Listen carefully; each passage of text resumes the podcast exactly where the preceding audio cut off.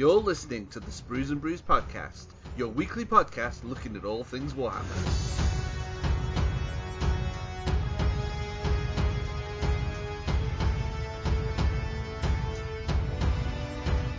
Hello, one and all. This is episode 176 of the Sprues and Brews podcast. My name is David. I'm joined once again by Matt, Hello. Jay, Hello. and Andy. Hello. So we uh, we're recording this podcast what 24 hours after taking part in uh, what feels like our first Warhammer tournament for for some time actually. Yeah, it's uh, it's been it's been it's been fun, hasn't it? Yeah, it was really good. Um, so later on in the show, we're actually going to be talking about how we got on uh, in said tournament. All um, four of us were, were were involved. We all took armies along. Each had different success rates, which we'll we'll talk about later on. Um, but yeah, it was it was a really really fun day. Again, hosted by those purple sparkly unicorns, of which our very own Andy is part of. Because yeah, we, have to- we have to share you, Andy. yeah. I, I, I get a lot of stick from uh, the other organisers for being part of Sprues and Brews. But this is my safe place, though. This is a safe place. Well, sort of safe. Excellent. Um, so yeah, uh, we're going to be talking about that. We're also going to be talking about just a small codex which may have landed on the Sprues and Brews desk uh, this last week. Uh, Jay, Yeah, Craft World. Uh, well, not Craft World. Codex Aeldari. It's Ooh. definitely not just a Craft World Codex. Um, yeah, it's been fun for the last two weeks pouring over that.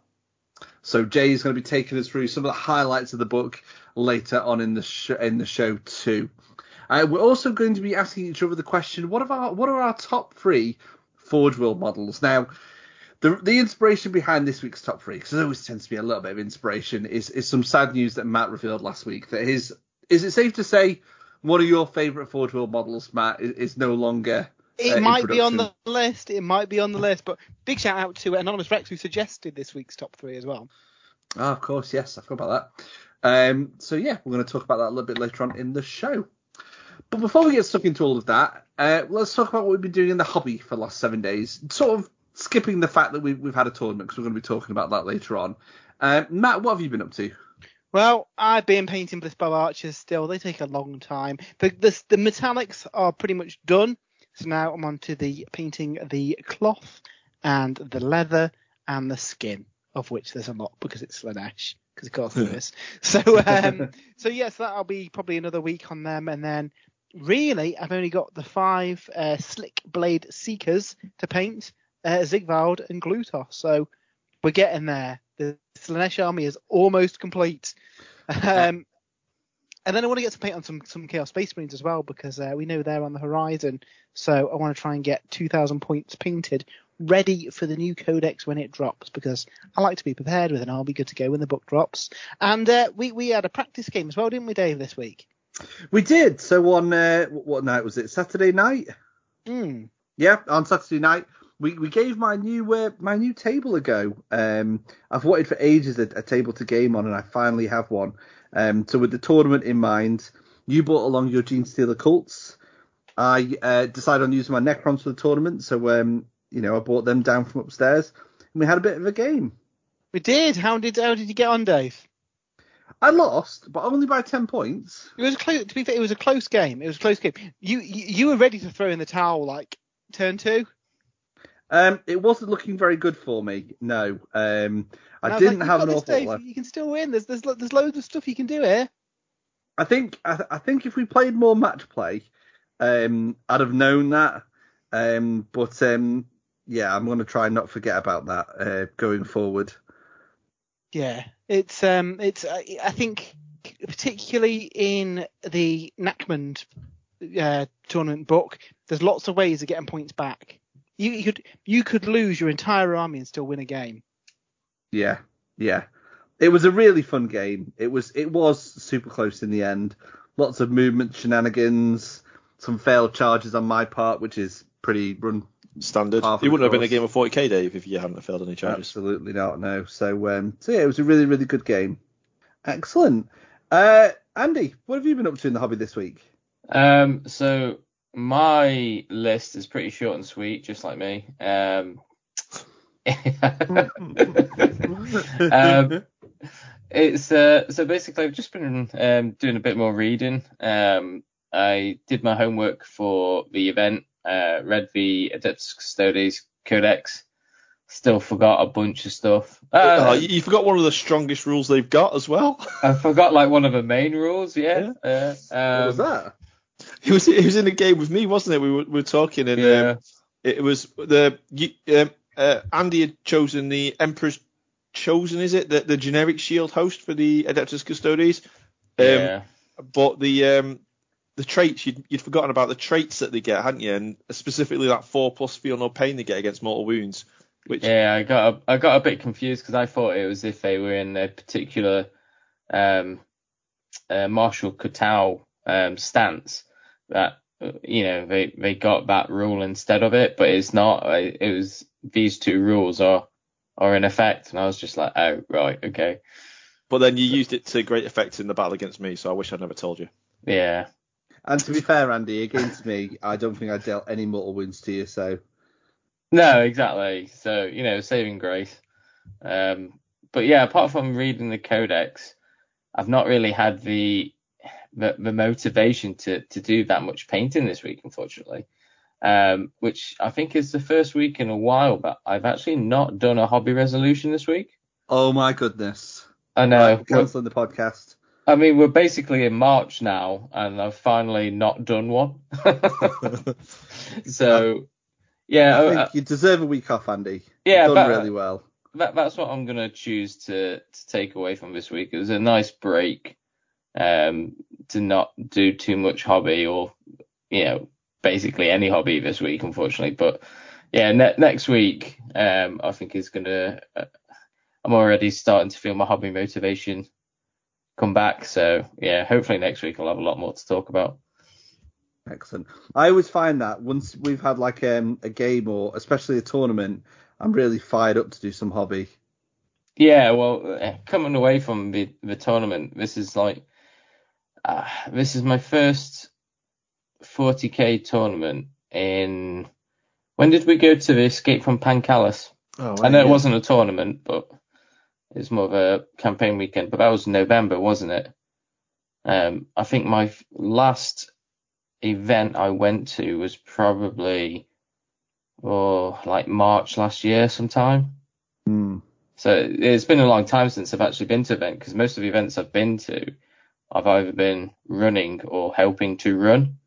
So mm-hmm. I've not I've not been playing in them uh, unfortunately. But yeah, this this year I'm going to get a lot more events and and yeah, playing playing the Custodes um and, and playing 40k. I'm a bit more pumped, a bit more fired up for it. Um, I, I'm, I'm quite limited to what I have with 40k, but I definitely want to get a lot more done for, for 40k. So I think that would probably be like one of my next projects to do something for for 40k. Excellent. That's what I like to hear. Definitely want to see uh, you playing some more 40k, Andy. Um, I've had um, a, a, very quiet week as well. Uh, I have been doing a little bit more of my Fire Warriors. I had really hoped to take my to this event, but I didn't get them paid as much as I wanted. Um, so I fell back on on the old trusted Necrons. Um, I really enjoy using them, even though my record with them is really dire. um, I, I, just enjoy using them, um, and I will have to take up to 2,000 points at some at some stage. But apart from that, unfortunately, um, that's it. I've I've I've done a, a video for the website which I, am gonna get edited after after the show, and um, that that's about me for for the hobby, unfortunately. But I think I've got a bit more free time this week. Free time's been a, a, bit of a commodity these past couple of weeks, but I've got a few slots um, this week where I hope to get um, some some tile painted because I really want to get a thousand points on ASAP so we can have some really cool games and get our crusade going as well because um, that that'll be really really fun. Uh, Jay, what have you been up to? Um, yeah, so um, over the last two weeks, really, um, I've been um, reviewing uh, um, craft, uh, keep calling it Craftwell, the uh, Aeldari Codex. Um, so there's a post up on Screws and to review that. We'll be talking a little bit about that later on. And then Games Workshop were very kind to send a bunch of Eldar models to us. The new Eldar Guardians, the Dark Reapers, Maugan Ra, and the Warlock. Um, so I've been building these guys, um, and I've started painting the um, Eldar Guardians. I've built them as defenders. Um, they're really, really nice models. So I've got a, a, unit of the old Guardians that I painted in the Imlock, sort of the orange and grey colour scheme, uh, and I was I wasn't sure how these new Guardians would stand up against the old ones. So they're almost identical in terms of the the look of them. It's just these new models are a lot crisper on the details and um, a lot more dynamic in the posing. Um, so they you could quite easily, I think, mix these new plastic um, Guardian defenders in with your existing Guardian squads, mm. um, and they would fit in really, really nicely. Obviously, they're on the 28 uh, mil bases now, um, so you would have to rebase your older Guardians. But I'm really pleased that um, they're so similar, really, in design. Um, and I, am currently, as we as we as we're recording, I'm, I'm shading all of the sort of they wear like um, plates over like a soft sort of undersuit. The Eldar Guardians do. Mm. And, and the plates are so much more defined on these new models. Like the shades looking really cool around them, uh, and they look like they'll be much easier to sort of edge highlight. Um, so yeah, really, really, it's one of my favourite kits. I think that they've sent us these uh, new Eldar Guardians.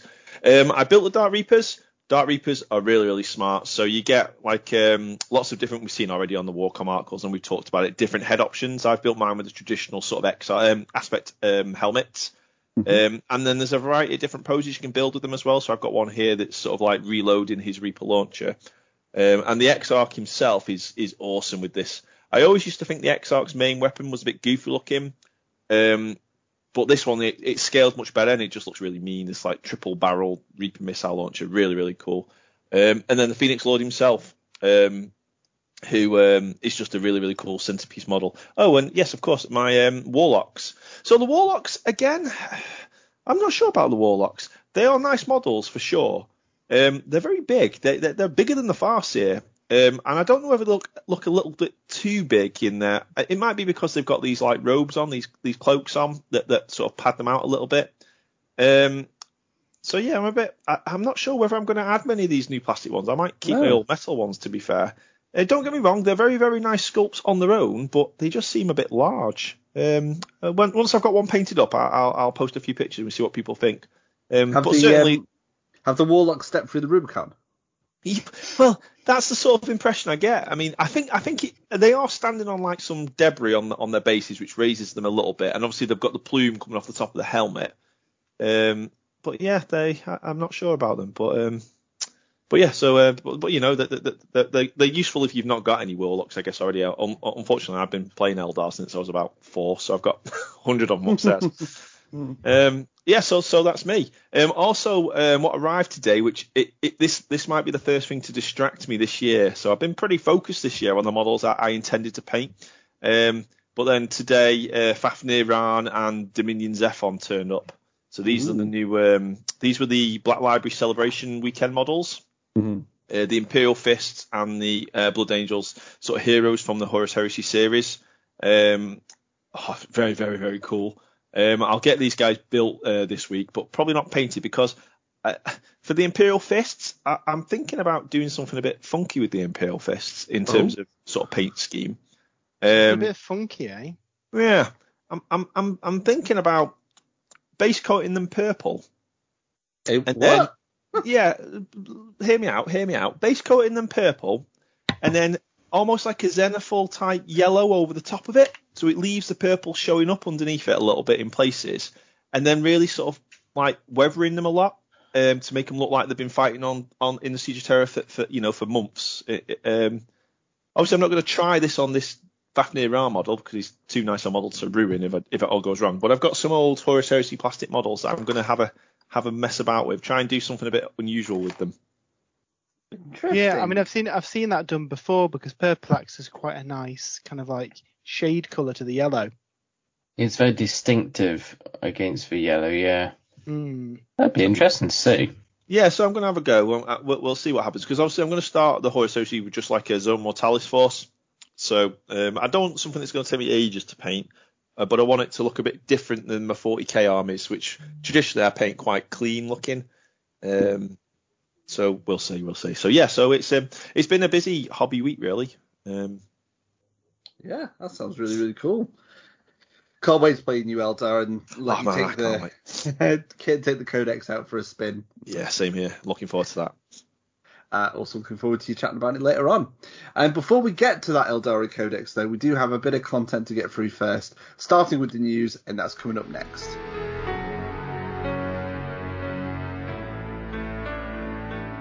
So, what do we have in this week's news, Matt? So we've got some goodies up for pre-order on Saturday. So we have two Age of Sigmar battle tomes up for pre-order. Very exciting. So we've got the uh, the Idoneth Deepkin and the Fyreslayers, both with the battle tomes up for pre-order. Uh, books are priced at thirty-two pound fifty, which I think is probably the going rate for um, battle tomes now.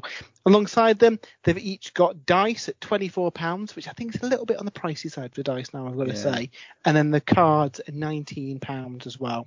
So I think they're going to be the, the new prices of these kind of things. They are handy to have. Um, I, you know what my favourite thing is about the the the, the, the kind of um, War Scroll cards, the um, objective uh, sheet that you get in it now as well with your Yeah. various. That's really handy for kind of remembering, you know, uh, what you've used, what you can use. Um, but I, I, again, I th- they were like twelve pounds at one point. These cards weren't they? So they are slowly creeping up. Uh, also, interestingly, if if you so wish, you can buy an Auric Runefather on Magmadroth as well. Available outside of the uh, start collecting box. For a long time, it was available separate to the start collecting box. However, when it got to the point where the start collecting box was the same price as the Magmadroth, they just took the Magmadroth off the shelf. So uh, you can buy it separately again now. Um, again, arguably the the start collecting box is a really good buy, so get that. Especially if it's going to get replaced by a um, a Vanguard box in the future. If you want to go, we've seen on Warcom, you can do a whole army of Magmadroths. Uh, the the start collecting box might be a good option to get those. Now, if you play Blood Bowl, there's some cool stuff for pre-order as well for the Wood Elves. I know Jay's an elf fan. Wood Elf pitch at thirty pounds, Wood Elf cards at seventeen pound fifty, and Wood Elf dice at twelve pound fifty. Got to say the Wood Elf pitch looks really really nice, and even the dugouts have kind of got like tree stumps and stuff in them. They uh, they look quite fun. I, we, we've said this in the past when we do our next kind of Blood Bowl league, we should all try and get our own home pitches and use the the special rules that are in the Spike magazines to represent them. I think that'd Yeah. be really fun. So Yeah, yeah, so that looks really cool. Um, I know a lot of people collect the the various dice as well, so uh, pick them up while you can. Now that wasn't the only pre-order news that we got um, over the weekend, though. Oh no, Cursed City is back. So this kind of uh, this kind of came out of nowhere, a bit of a surprise. Um, between Saturday and the 5th of March, which I believe is a two-week window. Mm-hmm. Uh, no, it's not. Saturday, the 5th of March is when they go on pre-order, and then it's two weeks from that. You can uh, pre-order a made-to-order version of Cursed City. It'll be 125 pounds, and um, third-party sites are doing pre-orders right now for it uh, with with a discount as well. So if you order within that window, you are guaranteed to get a copy of Cursed City, um, which is really really cool. You will get your copy in May. Certain regions will have to wait a little bit longer. That's really cool. Now, what if you can't, you know, maybe you can't afford to buy a copy of Cursed City in March and you're going to miss out on it? Don't worry, because later on in the year, Cursed City will be returning as a regular product range. There's been a lot of conspiracy theories about Cursed City, and I think this was always the intent, but obviously external events interfered in some way. Cursed City will be a permanent release later on in the year with a kind of a, a soft re-release. Now, with the game with a made to order coming by May, it wouldn't surprise me if, if this is coming out around about then too. And they will have new expansions coming alongside this, which is super exciting because Cursed City is a really, really cool game. Yeah, I agree. I'd love to see what they're going to do with the the expansion content, which we, we always like you say we, we kind of knew was going to come. It's just obviously they had so many problems with the box game. They've probably been sitting there ready to go. Oh yeah, I Um, imagine so. I imagine so. The the, the game, the, the core game, literally ends on a cliffhanger. It, it's, it's leading into a sequel, and the, the, the mission in the in the box game is the first part. So I wonder if they do it a little bit differently than. Well, they might do it similar to Blackstone Fortress, where they have big boxes with another like chapter, and then smaller boxes with maybe a couple of new monsters and a new hero. That's kind of how they did the Blackstone Fortress releases. Yeah. So yeah, I'm uh, I'm looking forward to this because Cursed City is ace. I had a whale of a time painting up all the adversaries, and you can take me into Soulblight Gravelord's army as well. So that's potentially some expansions for my uh, Gravelord's force as well. So yeah, really really excited for this. Um, I know you guys are a fan of the Warhammer Quest games as well, so uh, yeah, I think good. we'll have to be rolling some dice for that in the near future, won't we? Mm. Yeah, absolutely. definitely. So, also um, officially unveiled today on uh, Warhammer Community, we've known about it for a little bit, but it's been really hard to not mention it because it looks like such a good bargain. Is the new Aeldari Combat Patrol? So, in this, you get a entire squad of the brand new Guardians. You get a Wraith Lord, you get a Farseer, and you get six jet bikes. That seems like a really good set. Yeah, especially if you were to do, um, if you want multiple boxes of them, like the Wraith Lords, you can you can build yourself a Wraith army, so that definitely gives you a unit where you're going to have, you know, a couple of units of those. The jet bikes, again, you know, you, you can build an army around jet bikes now, can't you? So, and then the Guardians, you, you can always build them as Storm Guardians as well as normal Guardians. So, I, I, really like combat patrol boxes and stuff that have a lot of. Uh, you're going to want to buy multiples of, and this one looks really good. Mm, yeah, no, I'm a big fan of this one. Now it comes out in April. Now I have got a question mark here. Does that mean the last few kits for the Aeldari come out in April as well? Maybe, maybe they might all come out at the same time, which is a shame because that avatar looks amazing. Um, but I think we would have, if it was going to be soon after the first wave, I think we would have already seen it for the order by now. So it wouldn't surprise me if those are the two kits. What have we got, Jay? We've got the Um, Shining Spears. Shining and Spears and the Avatar, Avatar. thing. Yeah. So yeah, I, I imagine they'll come in April alongside this box. So yeah, they're, they're, they're really cool. Uh, they've also said that the Grey Knights and the Thousand Suns combat patrols will come out in March as well. So yeah, I quite this seems to be a bit of a new thing for for Warcom where they're saying Cursed City has got a full release in May. We've got this coming out in April. We've got these boxes coming out in March. I, for one, definitely uh, approve of giving us a date on stuff that's in the future, like you know, quite a few months in the future. Yeah, allowing us to prep our wallets and purses for um, for what's coming. Yeah, I remember Yeah, way back in the day they used to do it, didn't they? Because I remember the um, 8th edition Tomb King book getting announced, and it was like, oh, in April it's coming, and it was like four or five months later when it came out, and I was like, wow, that's quite a long distance. And then they went in through that period of not really telling us when Anything. anything was coming. Yeah. Well, I, I think, and you know what? I know why they don't because there is an argument that if you know that, say, Andy, Chaos Space Marines are coming out in June, there's a good chance that you don't buy any Games Workshop stuff until June because you're waiting for the Chaos Space Marines. Yeah. If you know that they're coming at some unspecified time in the future, the likelihood you'll probably buy some of the kits and book all before then. So I get why they do it. Um, but this is an interesting sign that they're putting dates on this stuff. Um, Like you say, it is good to be able to pl- kind of plan your purchase and know when stuff's coming out. So that's Yeah. pretty cool. Um, yeah, and we also saw a new model for Warhammer Underworlds. So it's been a weird season of Underworlds, hasn't it? We got the core box with the with, with the Cruel Boys and the Stormcast in. We found out that there was just uh, three, no, two maybe, two war bands following that before another starter box would come out. The first of those war bands was the um, the pirate ogre. I forget his name. Black So we're Buccaneers, wasn't it? Some, Black Powder's Buccaneers. Black Buccaneers. Powder's Buccaneers with the, with the monkey with a knife.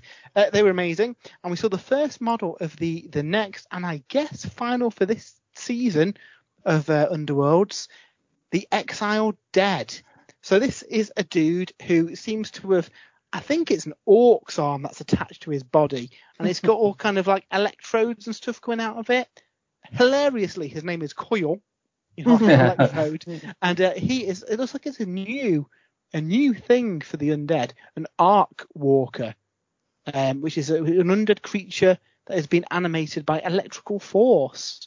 So very much a Frankenstein's monster kind of vibe, and we said when we looked at the the Soulblight Gravelords, they've gone back to the kind of classic monsters thing, haven't they? With the Yeah. skeletons and zombies and bats and werewolves and vampires. So you can add kind of Frankenstein's monster to this. So it wouldn't surprise me if the leader of the war band is like a mad scientist. If we've got a little kind of like Igor fella. Um, yeah, I, I I quite like the look of this dude. Yeah, he's got a lot of character to him. I wonder what Nagash feels about um, creating monsters like undead. He probably doesn't fully approve, but you know he's um, he's not in the best He's licking his at the is wounds he? anyway, and he so you know he's not calling the shots anymore for the time He's being. not. Which just I leaves the wonder window if, open for some um, more wacky undead stuff, doesn't it? Yeah. I, I wonder whether Cursed City might expand on this sort of, like you say, Frankenstein's monster kind of um, aesthetic for a new sort of death faction or something. Yeah. I mean, I think that'd be really cool. I like that. I mean, if I'm honest, I'd like mummies, but they're more of a Tomb King thing. Tomb King, yeah.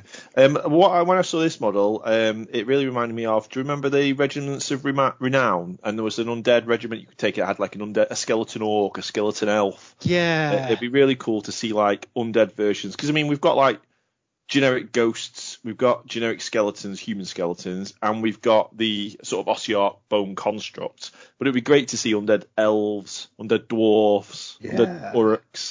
I mean, we got the undead um, ogres, didn't we, in Cursed City? Yes, we did. You're Did, right. yeah. Yeah. Yeah. I mean, that'd be that'd be a cool addition, wouldn't it? Undead elf archers as a Yeah. ranged unit for the uh, for the uh, undead. That'd be cool. So yeah, again, we don't know when he's out, but presumably not too far off within the next couple of months. And then, um, I guess in the summer, the next edition of Underworlds. It is flown by that, hasn't it? Uh, it has, and you know what's really like? I've not even had a game of Harrow Deep yet. We need to. We need. You need to get on that. I, we we said back when Harrow Deep came out, it's a bit of a double-edged sword. It's cool that obviously that there's going to be more models coming out for the game, but is it a bit rushed six-month season? I think we'll have to just see how how they go. I mean, 40k and Harrow Deep, presumably Age of Sigmar at some point. Wouldn't surprise me if it goes the same way. Um, you, six months to me just seems a little bit too uh, condensed, maybe. Yeah, I agree. So yeah, and then finally, final bit of news. Uh, next Saturday is the anniversary of Warhammer World. The tickets went up on sale a couple of weeks ago and sold out in seconds, I believe. Uh, and we were lucky enough to, to snag some tickets before they uh, they went. So we're all heading down there next Saturday. Um, we don't know the details of the event. I I, I, personally don't think we'll see a load of reveals and stuff because it's more of a fancy store anniversary, isn't it, rather than a open day. But you know, is it Warhammer World? They could have some cool stuff. They um, certainly have some exclusive models available for the first time. In particular, the uh, the new Inquisitor, Dave. Oh man, can't wait to pick up this model. He looks so cool, especially with like his sword stabbing like demon coming out of a book. Yeah, I'll um, I'll, I'll definitely be picking this up. I was thinking yesterday, it it'd probably be a cool model to convert up into a uh, Necromunda gang leader as well. He so would. yeah, it's uh, it sounds sounds pretty fun. So the official write up over on um on on uh, the uh, the Eventbrite page celebrate 25 years of Warhammer World. That's like older than Andy. almost, not quite, almost. Yeah. Um, complete activities, earn stamps, collect rewards, and grab exclusive store anniversary miniatures. On your arrival, you'll get an activity card in the atrium to join in with all the great activities and get your card stamped to earn rewards. So I think we absolutely need to do that, guys. As long as it's as long as it's not as hard as to find an assassin within the uh, Yeah. diorama. oh my god. yeah, Yeah, but so- I, I've never been able to even come close to finding the assassin in that. So I believe this will be the first non-tournament event at Warhammer World since COVID struck. So it's it's been a long time, guys, hasn't it? Yeah, uh, it really has. I'm really looking forward to it. Um, Yeah, me too. Like I say, especially for that Inquisitor. Yeah, and that is all our news. Quite a lot of news uh, this week, I think. Yeah, yeah, quite that nice spread of nice spread of uh, releases and news. Um, I think it's time to talk about how we got uh, what we got up to yesterday at the Purple Sparkle Unicorns tournament. So we're to grab a fresh brew and we'll be right back with that.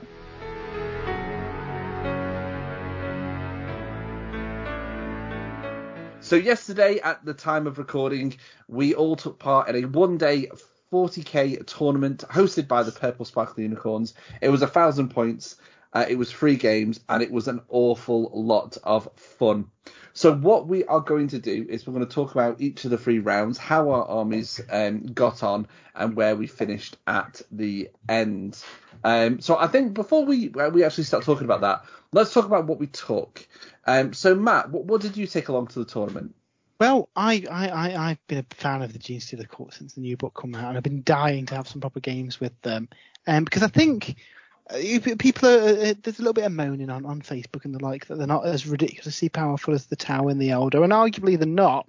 But I think they're a very good army. They can do lots of tricksy stuff. So I poured over the book trying to find a list that I could try and maximize as many secondaries as I can with the logic of even if I can't get the primaries, just on weight of secondaries, I'm going to have a good score at the end of it and hopefully win the game. That's my logic Hmm. anyway. We'll see how that went on. Uh, so I took the Rust Claw. So this is the kind of like Mad Max biker variant of the Gene Stealer cults. Their main gimmick is uh, the ability to move, advance, whatever. They don't care. They always count as count as stationary for shooting, which is really really cool. It also means that they're really good for getting behind units and setting up crossfire and exposed and all that shenanigans. So I had a um, a patriarch. He's the big boy. He's doing all the work. A magus, whose job was basically to sit at the back and do psychic actions to try and get secondaries. An Iconward to bring people back, and a Nexos to divvy out some crossfire markers at the start of each turn. Um, from a kind of troop choices, I had some acolyte hybrids and neophyte hybrids.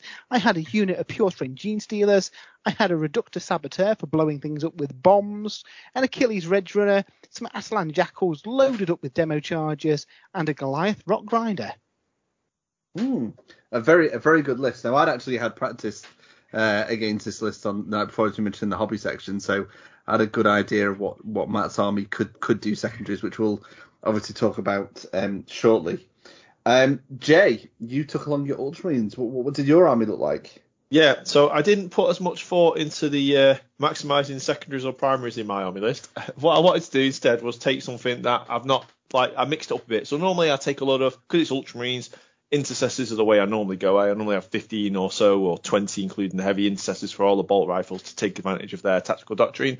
This time I wanted to mix up a bit, so I took um, some assault intercessors instead uh, as my main troops choice. Um, my dreadnought, I normally take my trusty um, dreadnought with the onslaught Gatling cannon. Uh, he's been a staple in most of my Ultramarines lists, I think, since the 9th edition. Um, I decided to swap that one for the plasma dreadnought instead with the um, um, macro plasma incinerator cannon, is it? I think it's called. Um, and then I decided to swap out my Primaris captain for a Primaris librarian. Um, so um, that was my army. Oh, I had my um, usual unit of um, Hellblasters as well, um, with the assault plasma incinerators, which they just get a crazy amount of shots. Um, and I normally run them alongside a chaplain with the Master of Sanctity um, upgrade, which allows him to um, use two litanies a turn, and they inspire on a two plus rather than a three plus. Um, he didn't have a good um, a good day though, uh, which we'll, we'll we'll talk about uh, soon. So so yeah, so that was my Ultramarines army. Um, Cha- and I like, I like using the Ultramarines. Chaplain Dave let you down, but we'll Chaplain um, Dave let me down a lot. uh, but we'll talk about him more uh, in a in a little while. Um, Andy, as a as a sort of a, a co-member of the the Unicorns, what did you take along? Uh, so I took my Adeptus Custodes along, but my, like I said at the beginning of the podcast, my 40k collection is it's not very big. Um, during the last sort of like two years, a lot of my 40k projects that I sort of started and not really finished, I basically sold them all. And the Adeptus Custodes, I sold my Land Raider because it, uh, basically I, I'd rushed the paint job and I just wasn't happy with it.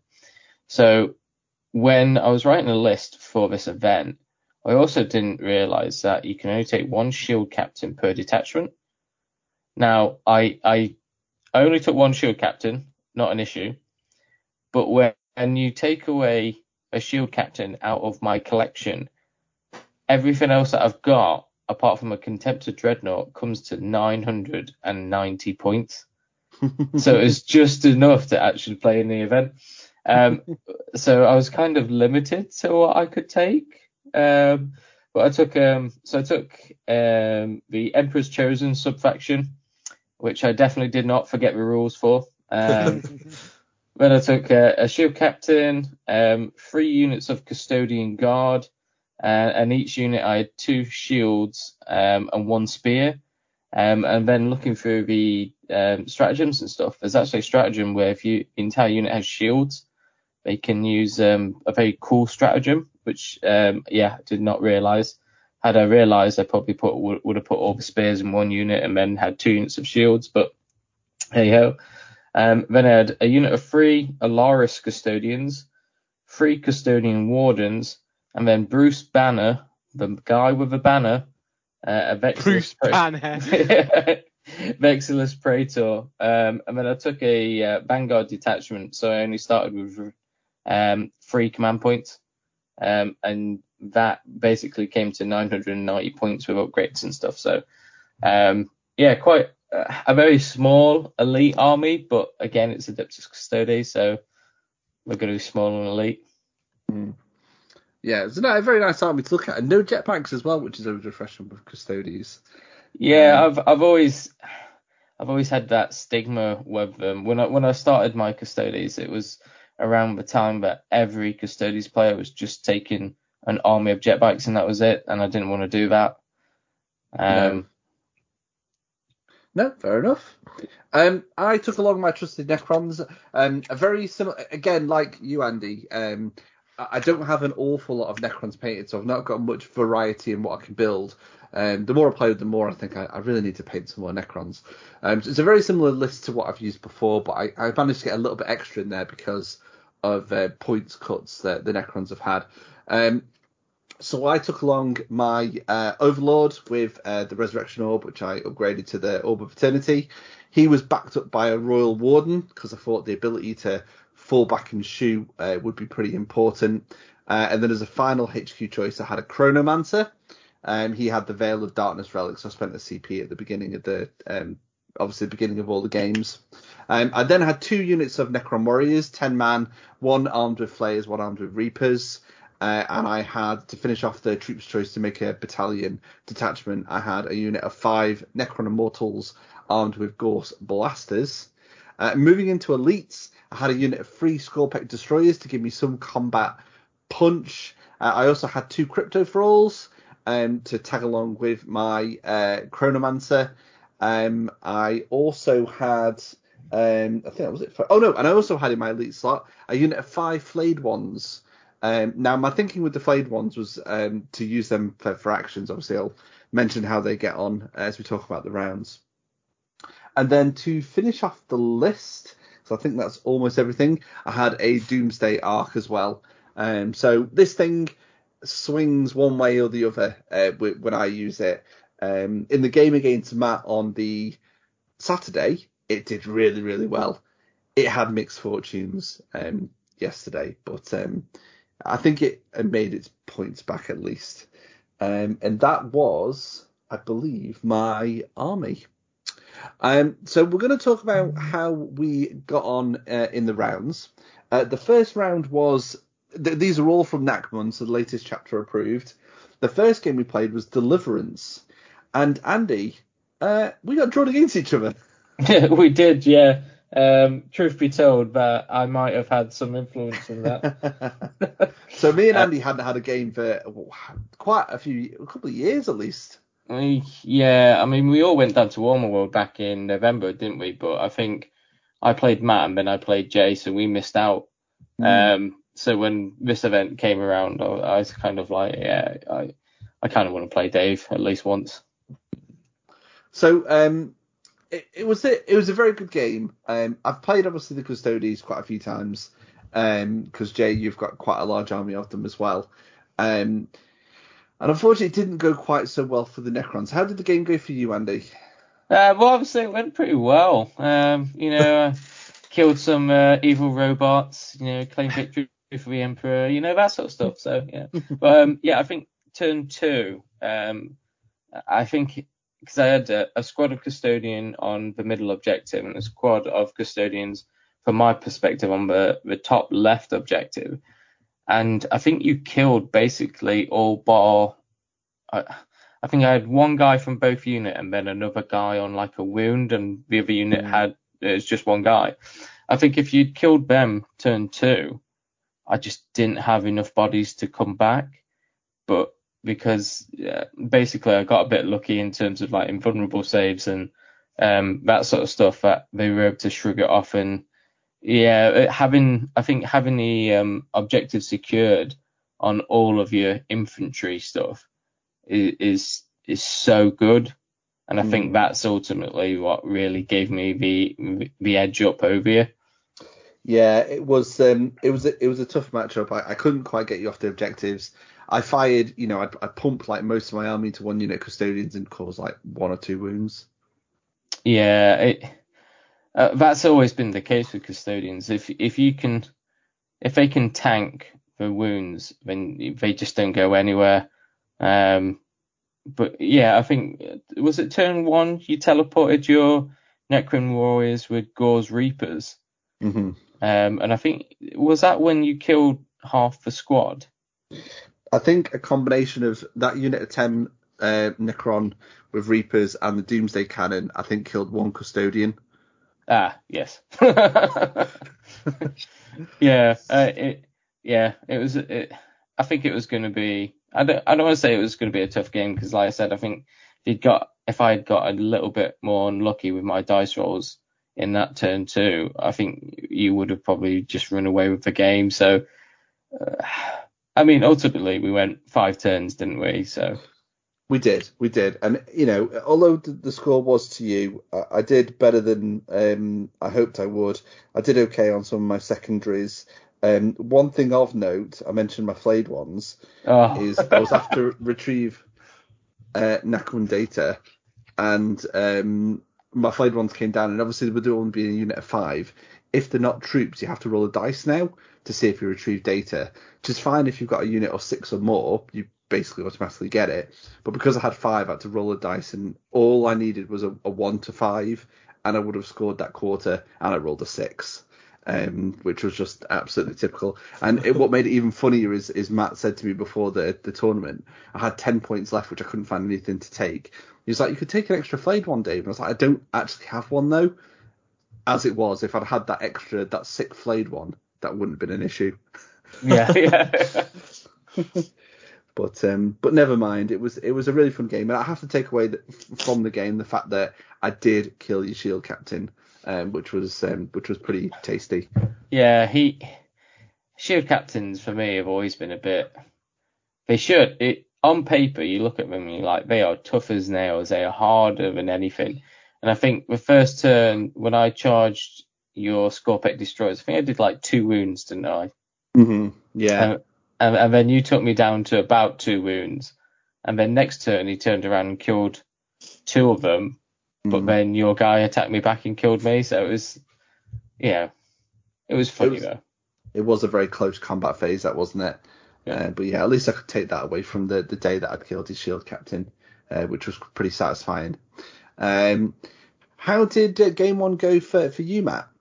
So I was playing James this Thousand Sons, and it was a really fun game. I don't think James played many games with him. It was possibly his first full game with the Thousand Sons, and they have a lot of magic and a lot of bookkeeping.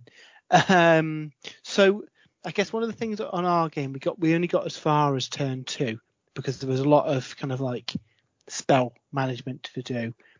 Um, and we're, we're actually discussing this with uh, Chief Unicorn Craig at the at the end of the event. But what what we only got to turn two, and at that point, it wouldn't really have been fair to to call a winner because yeah, there's different spikes that armies can get kind of victory points in, isn't there? So what we did was worked out realistically what would have happened for the rest of the game. You know, I'd have probably been able to do this psychic power here. He'd have been able to move a unit into this quarter for that. You know, obviously stuff could have happened. Anything that would have made a difference, we did a dice roll for just to work out if it would have gone off or not. So with that kind of like theory hammer at the end of it, it ended 63 points to the Thousand Sons, 53 points to the uh, the Genestealer Cults. Um, in turn one, I way underestimated the psychic output of the Thousand Sons. They they they sting if you get close to them. Yeah, Um, so yeah, so they, they they were pretty scary. But then likewise, um, it, the the speed and brutality of Gene Stealers surprised James as well. Uh, Gene Stealers have always been of recent anyway. They're kind of like red-headed stepchild of both the Gene Stealer cults and the Tyranids. Um, where now in the new Gene Stealer book, and hopefully they get a similar profile in the in the Tyranid book, they are terrifying things now. They're quick. They just rinse through units like no one's business. Uh, the Mm. patriarch. Uh, I mean, there's a stratagem in the in the book where you can just make him advance six inches. Considering he's got movement eight and he can advance and charge, and I had the relic where you can't Overwatch against him. Basically, I could throw this Gene Stealer or whatever unit I like, shut down Overwatch, and then pile in everything else. So yeah, he he did really really well, and bit of a running theme across all the games. After turn one, people are like, okay, those bikes die first, and that patriarch has to die. They got bullied. They got bullied a little bit over the event. That's that, that's shocking. But no, it was a really good game. Um, in hindsight, what I should have done was maybe just lurk back a turn, um, out of range of his psychic powers, because I can close that distance easy enough in my turn. Um, my my Ridge Runner and bikes get a nine inch move at the start of the game, and I'd use that to get up onto some objectives. Where really I didn't need to do that because they can just run and shoot, and there's no penalty because of Rusted Claw. So because of that, they were in range for a bit of a, a kicking from psychic powers. yeah. But, uh, they'll get their revenge one day, I'm sure. excellent, excellent. Jay, how about yourself? How did the Ultramarines fare? Oh, the ultimate. So, uh, in my first game, I played a chap called Andy who was uh, wielding a Drukhari army. So this was the first time I played Drukhari. I'd heard all the horror stories, um, but this is actually the first time I'd played uh, in 9th edition. Um, and um, in his list, he had it was a really nice looking army. Actually, Andy went on to win the um, best painted, I believe, for the uh, the event as well. He had a um, uh, uh, very similar to Craig's Drukhari list. Actually, it was a um, a Cabal. Is it the Arcane Vex, but uh, Cabal Blackheart Cabal uh, with a is it Cult of Strife Wych Cult alongside it? Oh Um, yeah. He had um, an Archon, a Succubus, um, and Drazhar leading it. Uh, with a squad of Incubi, a squad of Scourges, uh, a squad of Wyches, a squad of Warriors, um, a Raider, and a um, Ravager. Um, I think that was it. I don't think there's anything else in the list. Um, and um, he got the first turn, and uh, Drukhari very quick. Um, he's able to get a bead on the Dreadnought, and he pretty much destroyed the Dreadnought in a turn. Um, and then really, my army lacked any rate. I couldn't keep up with the Drukari. Uh, they were just too quick, and I didn't because I I dropped the intercessors and things from my list. I didn't have the range firepower to, to sort of get to them. Um, and I made some mistakes as well with my secondary selection. So I had a librarian, so I decided to take the um, um, because he had three characters, the psychic interrogation secondary objective. Oh yeah. Um, but but the the plan for the librarian was to sort of um, cast Psychic Fortress to keep my to give an invulnerable save to my um, assault intercessors as they moved across the board. Of course, if you're doing a psychic action, you can't cast any psychic powers. Um, so I, I, I really uh, it was either I was making a decision between uh, uh, improving the resilience of me heavy uh, me assault intercessors or um, or trying to get some points from the secondary. Um, Mm. And I think it's it, it I, I struggle sometimes with match play. I find there's a lot of moving parts with match play, and, and a lot of it um, you have to sort of, tailor your army a little bit towards the secondaries that you're going to choose going into each game. Um, it, it forms part of your sort of list building process, and I didn't, I don't put Yeah. those two things together yet because we're so used to playing Crusade games where you can the agendas aren't critical to the actual mission. Um, they're just things you can work on uh, as and when. Um, so certainly I'm going to give that some more thought when I'm writing lists for these kind of tournaments going forward. Um, so yeah, so so I struggled. Um, the the damage output from the Drukhari was very very um, very strong. Um, lots of high strength, high damage, um, high AP weapons were coming at me. Um, the Succubus was very very scary. Lot, more attacks than the Solitaire. Gets more attacks than the Solitaire and dishes out mortal wounds all over the shop. Drazhar was very very cool. Rerolling hits, rerolling wounds. Um, I did manage to chop the head off the succubus with my librarian after she had um, minced her way through uh, my assault intercessor squad. Uh, but my librarian didn't last very long, and I think by the uh, I think I got three turns in before my army was wiped from the battlefield. so my first game was a loss. But it was fun to fight the Drukhari and you know just appreciate how how fast and and how um, uh, damaging they are. And we talked about this afterwards, Dave, on the way home that um, having a mobile army definitely helps in ninth edition because you've got so yeah. many more options available to you in terms of secondaries. You've got to engage in all fronts. Uh, you've got the behind enemy lines and things like this. That, that is much more easier to achieve with a mobile army. You can sort of react to the enemy's movements a bit better and, and things like that. And when objectives are disappearing off the battlefield in certain missions as well. Um, and I didn't have anything. I didn't have any bikes. I didn't have any Terminators to deep strike. I didn't have any transports. And I think that, that really hindered uh, Melissa, especially against an opponent like the Drukhari, which are so quick. Um, but it was yeah. a good game. It was a fun game, and the army that they really, really well painted, it, and um, it was great to see like um, Drazhar, such a nice model. He actually won uh, best sporting as well, I think. Yes, I think he did. I, he, yeah, he got to the top table. I think he was he, he came second in the end, but yeah, um, he was a, he was a, a, a, a good opponent to, to, play. And it was a fun game, even though like the Ultramarines got slaughtered. Excellent. So we moved into round two after lunch, and um, well, what can I say? This happens in quite a few unicorn events, I think, somehow, some way. Uh, I end up facing my old adversary, um, the guy that I'd had a practice game against, Mr. Crowther. It was me, yeah. and, me and you. Which really did, did, did make us chuckle because, like I said, we'd literally played the night before, so we each knew each other's tricks and tactics. Yeah, yeah.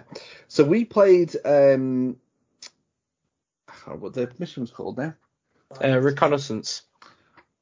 So we played the reconnaissance mission from uh, which really favoured fast-moving armies, like just what Jay was saying. Then, obviously, with like um, having those mobile armies is really helpful. Um, so even though I knew obviously what how quick Matt's army was and stuff, I didn't I didn't want you Matt to take control of the board early on.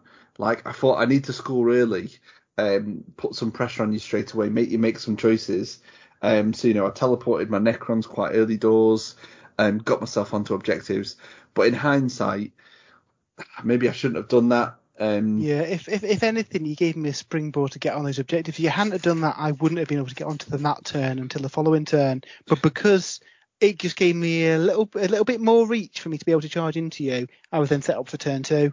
Yeah, it's a difficult one because if I hadn't, then yes, okay, that you might not have been in combat with me turn one but you've you'd have, your board control would have been ridiculous, and it would have been hard to score. I think um, because you'd have had such a good opening turn. Um, so it, it's it's a really difficult one. Um, it was a really fun game as as games against you are. Um, but let's just say your secondaries were achieved far better than I. Yeah, so I, I, managed to get 99 points, which I'm pretty pretty happy with. So I maxed all the primaries. The only secondary I didn't get a full score on was the the the um, GC the specific one, uh, which in most of my games I managed to get full points for. But because you pretty much castled up on one of my objectives that I needed to get just to deny me getting that, yeah. basically it wasn't until I'd pretty much wiped your army that I was able to get it like at the end of the game, putting me yeah. on 99 rather 100. Um, I think that was definitely a good plan though because if you if you let the GC the player get those objectives turn two, turn three, they're just going to get 15 points, and that's a massive lead. We were chatting at the event how some of the codex specific ones are quite hard to get. Uh, the the, that that specific one for the GC of the Cult is if you've got the right army and lots of quick units, and you know you've got units coming down from from underground and all sorts, it is quite easy to get at least one of them turn two for nine points. And I do wonder if that needs tweaking a little bit. Maybe make it seven points turn two rather than nine points. Because even then, over the course of the game, I think you've got a good chance of getting them all. It's just not if they can get one turn two and one turn three, they've won. Maybe make it so that they need to get, I don't know, something else just to make it a little bit harder for them to get it. Because I think it was in all of the games really, it was quite easy to max it out. This was the sabotage second yeah. wasn't it? so it? essentially, the, the your opponent puts down two additional objective markers that don't interact with anything else, and there's there's points that you score based on how quickly you get them. The problem that your opponent's got is that the Genestealers are very quick, and then uh, you're in a difficult position because you were at the start of the game you were very very conscious that you didn't want to give me a six inch window behind you for my guys to deploy in.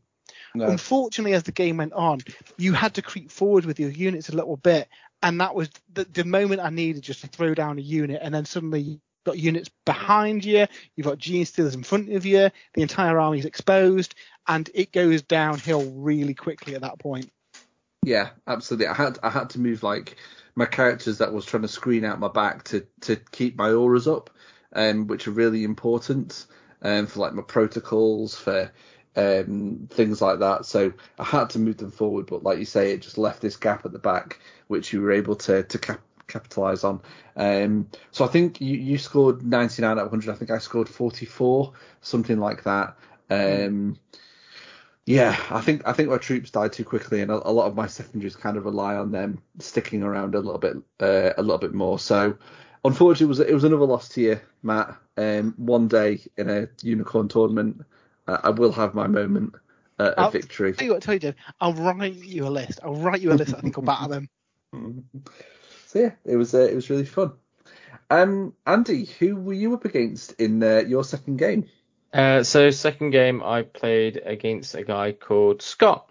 Um, so Scott is, um, it was playing Eldar, um, of which I think there was probably the most represented army at the event was Yeah, that that surprised me to see so many Craft World Eldar armies using their sort of like you know like a really really old codex now. Yeah, yeah. I mean, it's got a bit of a hype, right? Like the new Yeah. codex. Yeah, it looks pretty good. Um, yeah, so I was playing Scott, and I think this is one of his first events playing in a very long time, very, very long time. And I first off, I thoroughly enjoyed the game. I think he did very well. He definitely did a lot better than I did remembering rules and stuff.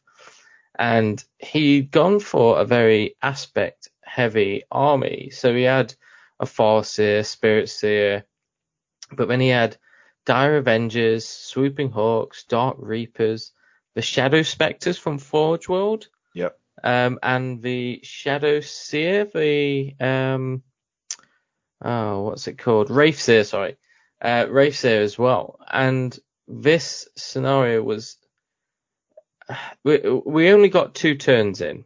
So the the first turn, basically, I sort of moved up. His first turn, he was super aggressive with his shining spears um, and his sort of like fire dragons and stuff like that. And then my turn two was basically dealing with all these um, shining spears, which were hilarious because I think his shining spears charged into three custodian guard, killed two of them, and then in my turn two, I charged in uh, Bruce Banner, charged him in, and with just two shining spears, he did four wounds out of six to Bruce, but then couldn't do the last two wounds to a regular custodian guard. And it was Hmm. just like, I what what what's going on? Um, but yeah, we we only managed to get sort of um, two turns in. Um, but basically, what had happened in those first two turns, I'd killed, um, I'd shot and killed his shadow specters, um, apart from one guy. I'd killed most of his Dark Reapers by bringing in some Allarus custodians, and then um, I used the uh, Martial Ka'tah that um, doubles their shots from the um, from their Castellan axes. Um, so with all that sort of stuff, I was able to kill off the Dark Reapers and then most of the Shadow Spectres. I finished off all of his Shining Spears apart from the Exarch. And basically after that, he didn't really have any maneuverability. He was sort of locked into his table half, and I was kind of locked into mine because if I ran at him, the again, had I remembered the Emperor's Chosen ability to give me a four plus save against mortal wounds, then I might not have lost as many guys. But the psychic phase was just doing so many mortal wounds to me that every, I mean, every time he kills a custodian guard, that's a that's a big chunk of my army. You know, mm. I think I've got like 17 models in my army, and he was killing sort of like three or four each turn just in the psychic phase sort of thing. So um, again, remembering rules in this particular game might have made a big difference. Um, but then we had to have a bit of a chat afterwards because it got to about quarter past two and the round finished at half two. And like I said, we, we'd only managed to get two turns in. So it was kind of like, you know, what, what's going to happen? And basically in, in my turn three, I think we agreed I, I would kill his Shining Spear Exarch because he'd left it in range of most of what I had left. Um, and he was on one wound. And then because of where the obscuring terrain was on the board, I could effectively just hide from what he had left.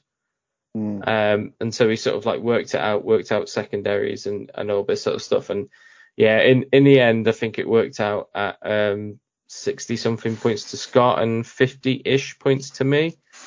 Um, so again, it was a close kind of, game then. Yeah, it was it was very close. Um, like I said, I think there was one or two. Uh, I say one or two turns. We only got two turns in, but um, turn two there was um, I, I didn't get grind them down um, because I left like one Shadow Spectre alive and the Shining Spear Exarch. If I had killed either of those units, then I would have got ground them down for an extra turn, and you know that would have made a bit of a, a difference. So yeah, it was still still a close game, and it was a really fun list. And like I said, it, it, going for all of the different aspect warriors was really cool to see.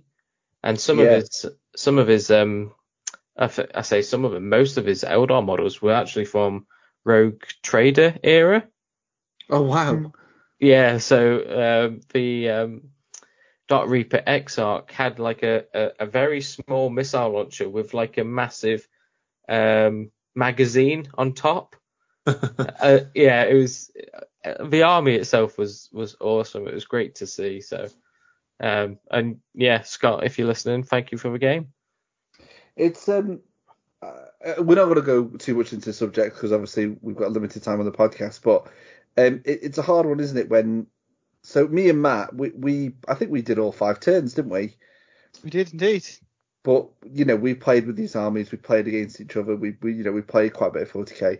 It's quite easy for us to to to churn through the turns.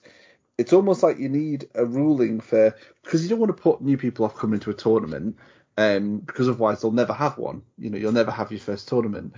But it's almost like you feel like you have to have this kind of rule that if you don't make it past turn two or three or something, that you've got this like mechanic to to work out who the victor was going to be. I mean, in, in the games that obviously Jay mentioned, the game that you just mentioned, Andy, you've you know very sportingly sort of gone through the turns and worked out who would have won. Um, but maybe a topic for a future podcast would be, you know, should there be something in the core rulebook four tournaments that if it doesn't reach turn five, how you work out who won, something like that. Yeah, I mean, get your turns done in time. Yeah, well, yeah. We we so again, I was speaking to the other organisers, and we go back and forth because we've always sort of uh, kind of house ruled it, that you sort of just have that chat with your opponent, but at the same time, like had we um, counted the scores at the end of turn two, I was on 19 points and Scott was on 16. Mm. Um, so because we actually sort of, you know, theorized how the game would go realistically, um, it turned out that I, I lost. Now, don't get me wrong, I'm not, I'm not fussed. like it, it's, it's just a game to me, so I'm not really bothered. But, um, yeah, I could, and the, the big issue is, especially for newer players, we don't want, we don't want to rush them.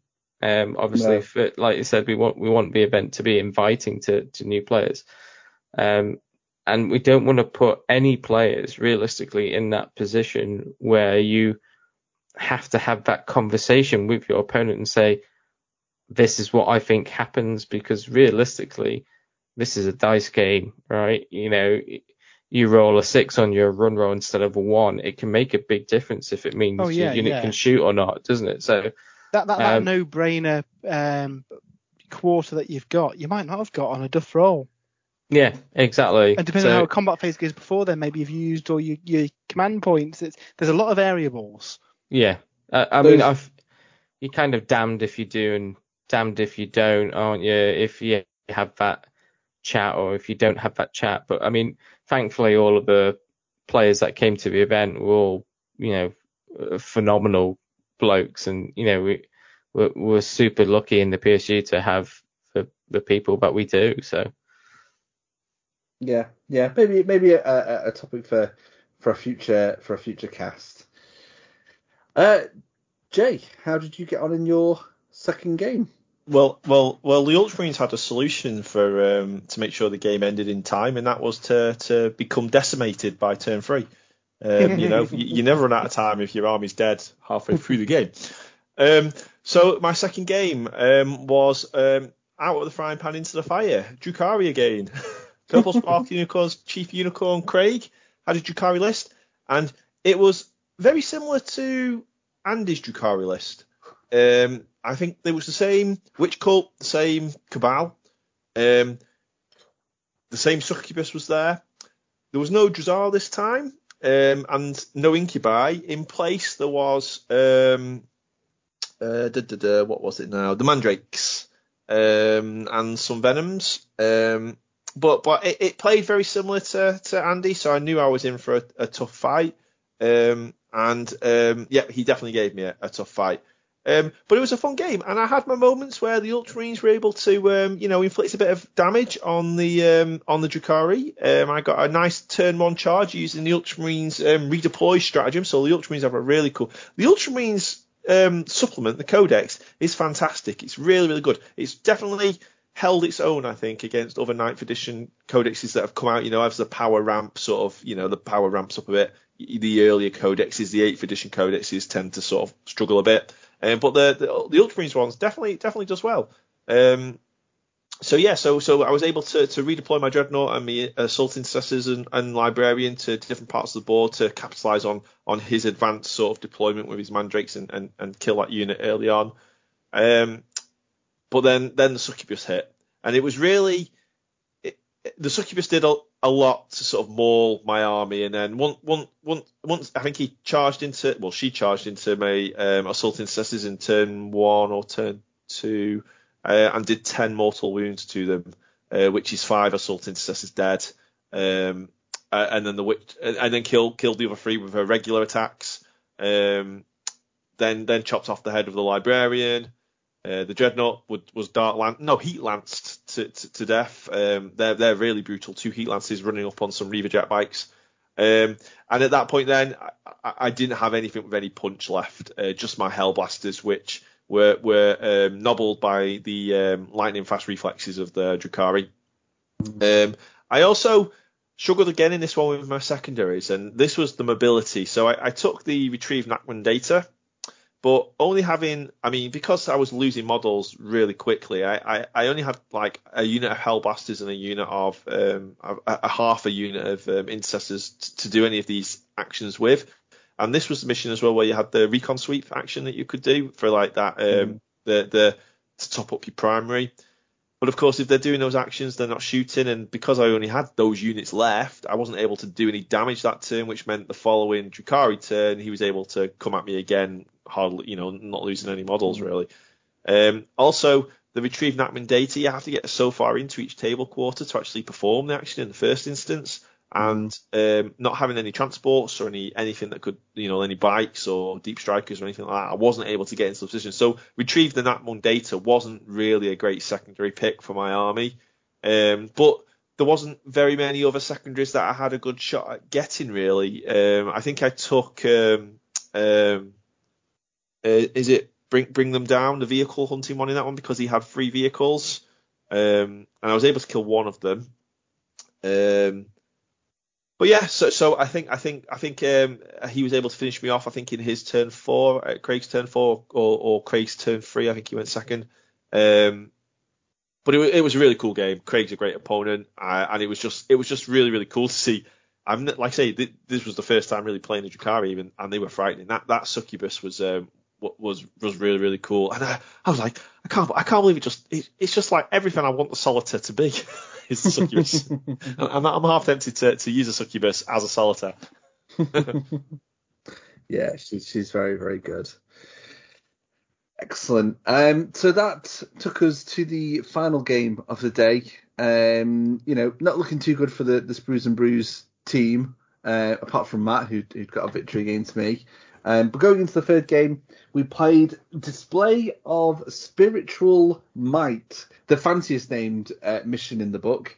Um, I, unfortunately, uh, had the Craig experience as well, Jay. Uh, in my last game, I, I fought against Craig. Um, you've basically covered his army there. He's a really fun player, but he has a very good Drukhari list. Um, He's got a lot of experience with that army as well. It's, it's the only yeah. army Craig plays, so he knows that army inside out. Um, he he got turn one and swiftly just destroyed my Doomsday Ark. Uh, swiftly charged into my, you know, I basically in the old term kind of castled up because I knew the Drukhari were going to come at me hard. Um, and yeah, it, it didn't end well. I mean, I, I, don't think I picked very good secondaries. I, like UJ, picked Bring It Down, didn't kill a single vehicle. Um, I don't know what his score was at the end, um, but I scored a, a measly 19 points overall uh, for the entirety of um, my uh, game. So it, it, was absolutely brutal, um, but it's still a, a, very very fun game. There's not really a lot else I can say. The the Necrons didn't really get a chance to do anything uh, of note really. A, a unit Necron warriors teleported to the back, stole an objective off him. That was about the highlight I think uh, for the Necrons in that game. Um, I think that's a combination of, uh, you know, me maybe not being you know, picking the best secondaries, picking the, the most competitive army against, obviously, like you said, Jay, a very fine tuned army um, in the Drukhari. So, no, sadly, I, I we'll, we'll, we'll stop talking there because it, it didn't go well at all. Uh, and instead, we'll uh, we'll switch to you, uh, Andy, and ask how your third and final game went. Well, in my third game, I played what can be only to be described as a Custodes expert.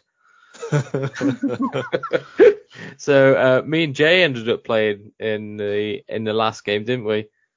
Yeah, and, uh, I got I got a taste of my own medicine after years of um, years of um, ruining Dave's uh, Dave's life yeah. with my Custodes. Uh, I then had the tables turned on me. Yeah, it. I mean, the, the way we sort of set up, um, you had sort of your Hellblasters on one flank, didn't you? But then on the other flank, you only had like some intercessors and and stuff like that. And I was terrified of the Hellblasters. Like Hellblasters, especially when you get that plus one or reroll ones to hit and um, overcharge them and you know that all that sort of, yeah yeah the two damage. They just rinse through Custodes. Like when you're putting like 20 wounds on, it doesn't matter if I've got a four plus invulnerable nope. save. That's the idea. They've got they've yeah. got everything. They've got rate of fire, high AP, two damage. So yeah, they're a custodian's worst nightmare really. Yeah, I mean, thankfully I was able to sort of like hide behind. I was going to say, I'm, I'm, glad you said hide because that's exactly what you did. You were very yeah. on that right hand flank. Strategically hid. there was there was like 30 custodians piled into like a little shed on the right hand side. yeah, led by Bruce it's like Banner. a clown car led by uh, Bruce Banner, the indestructible bannerman. Yeah, it, yeah. I mean, I think he took on uh, the chaplain. I think he got attacked by the dreadnought, or the dreadnought attacked the Cus uh, wardens. Oh no, sorry, you know, it. So basically, well, let's go through turn one. Turn, yeah, one. turn one. So, so, so I, I think I got. Uh, you got the first turn. You didn't want the first turn because you couldn't come at me because you would have come in range of all my weapons. I had my dreadnought set up centrally, looking right down at a custodian guard squad. You had your Allarus Terminators in deep striking, ready to come down. I knew they were going to come down. I had an Auspex scan ready for them. I was hoping you would land them next to the Hellblasters. You were very, very smart. You didn't. um, but in the in the in the first turn, I got I got my psychic powers off, uh, so I could reroll my charges and my advanced rolls with my assault intercessors. Um, my hellblasters I kept with my chaplain. I buffed them up, ready to to when you poke your head out because you had to come onto the objectives at some point, so they were just biding their time. Um, turn your so, so, so your turn two again wasn't very eventful. You did bring down your Allarus Custodian Terminators on the other side of the board and um, almost wiped out the squad I had hanging uh, holding that objective there. So I knew they were coming at me from my left flank. There wasn't much I could do about them apart from try and delay you as long as possible. So I kept running away from you and hiding out of line of sight just to sort of you know I, I, there was nothing I could throw at those Terminators to stop them. But I did think in the middle of the board I had I had a bit of an advantage. Um, I had my dreadnought laying down some covering fire, and I was able to get a charge off on your unit of custodians in the middle of the board with my ten assault um, intercessors. Um, but um, what happened to the ten assault intercessors, Andy? Well, it's yeah. Um, I mean, it turns out that Astartes chainswords aren't really good at cutting through custodian armor. Because um, I think you did two wounds to me in total. Yep. And then my custodians attacked back and killed, I think it was about five assault intercessors. I think it was more than five. I don't think I had many yeah. I think you had about three left, didn't you? And then um, the shield captain came in. Yeah, the shield captain came in. yeah. Um, and then it was basically the rest of the game was um, obviously I was I, I, I, really again this was a theme of my games. I only really had the Hellblaster squad left to do any damage with, and unfortunately to do any kind of secondaries with as well. Um, and I, I, basically then was just trying to chip away at your characters. And Bruce Banner, he just wouldn't die. He would not die at all. I, I threw the dreadnought into him, who got blown up by the um, uh, the wardens. So the wardens came in and chopped the legs off of the dreadnought. Um, I had my librarian in there, who your shield captain finished off. Um, and then I had my chaplain, and that was really it. Just trying to get Bruce Bannerman down. Um, and I wasn't able to take out any of your characters. I think I, I did manage to kill the wardens. I think with the Hellblasters because the Hellblasters were on that right flank. Uh, yeah.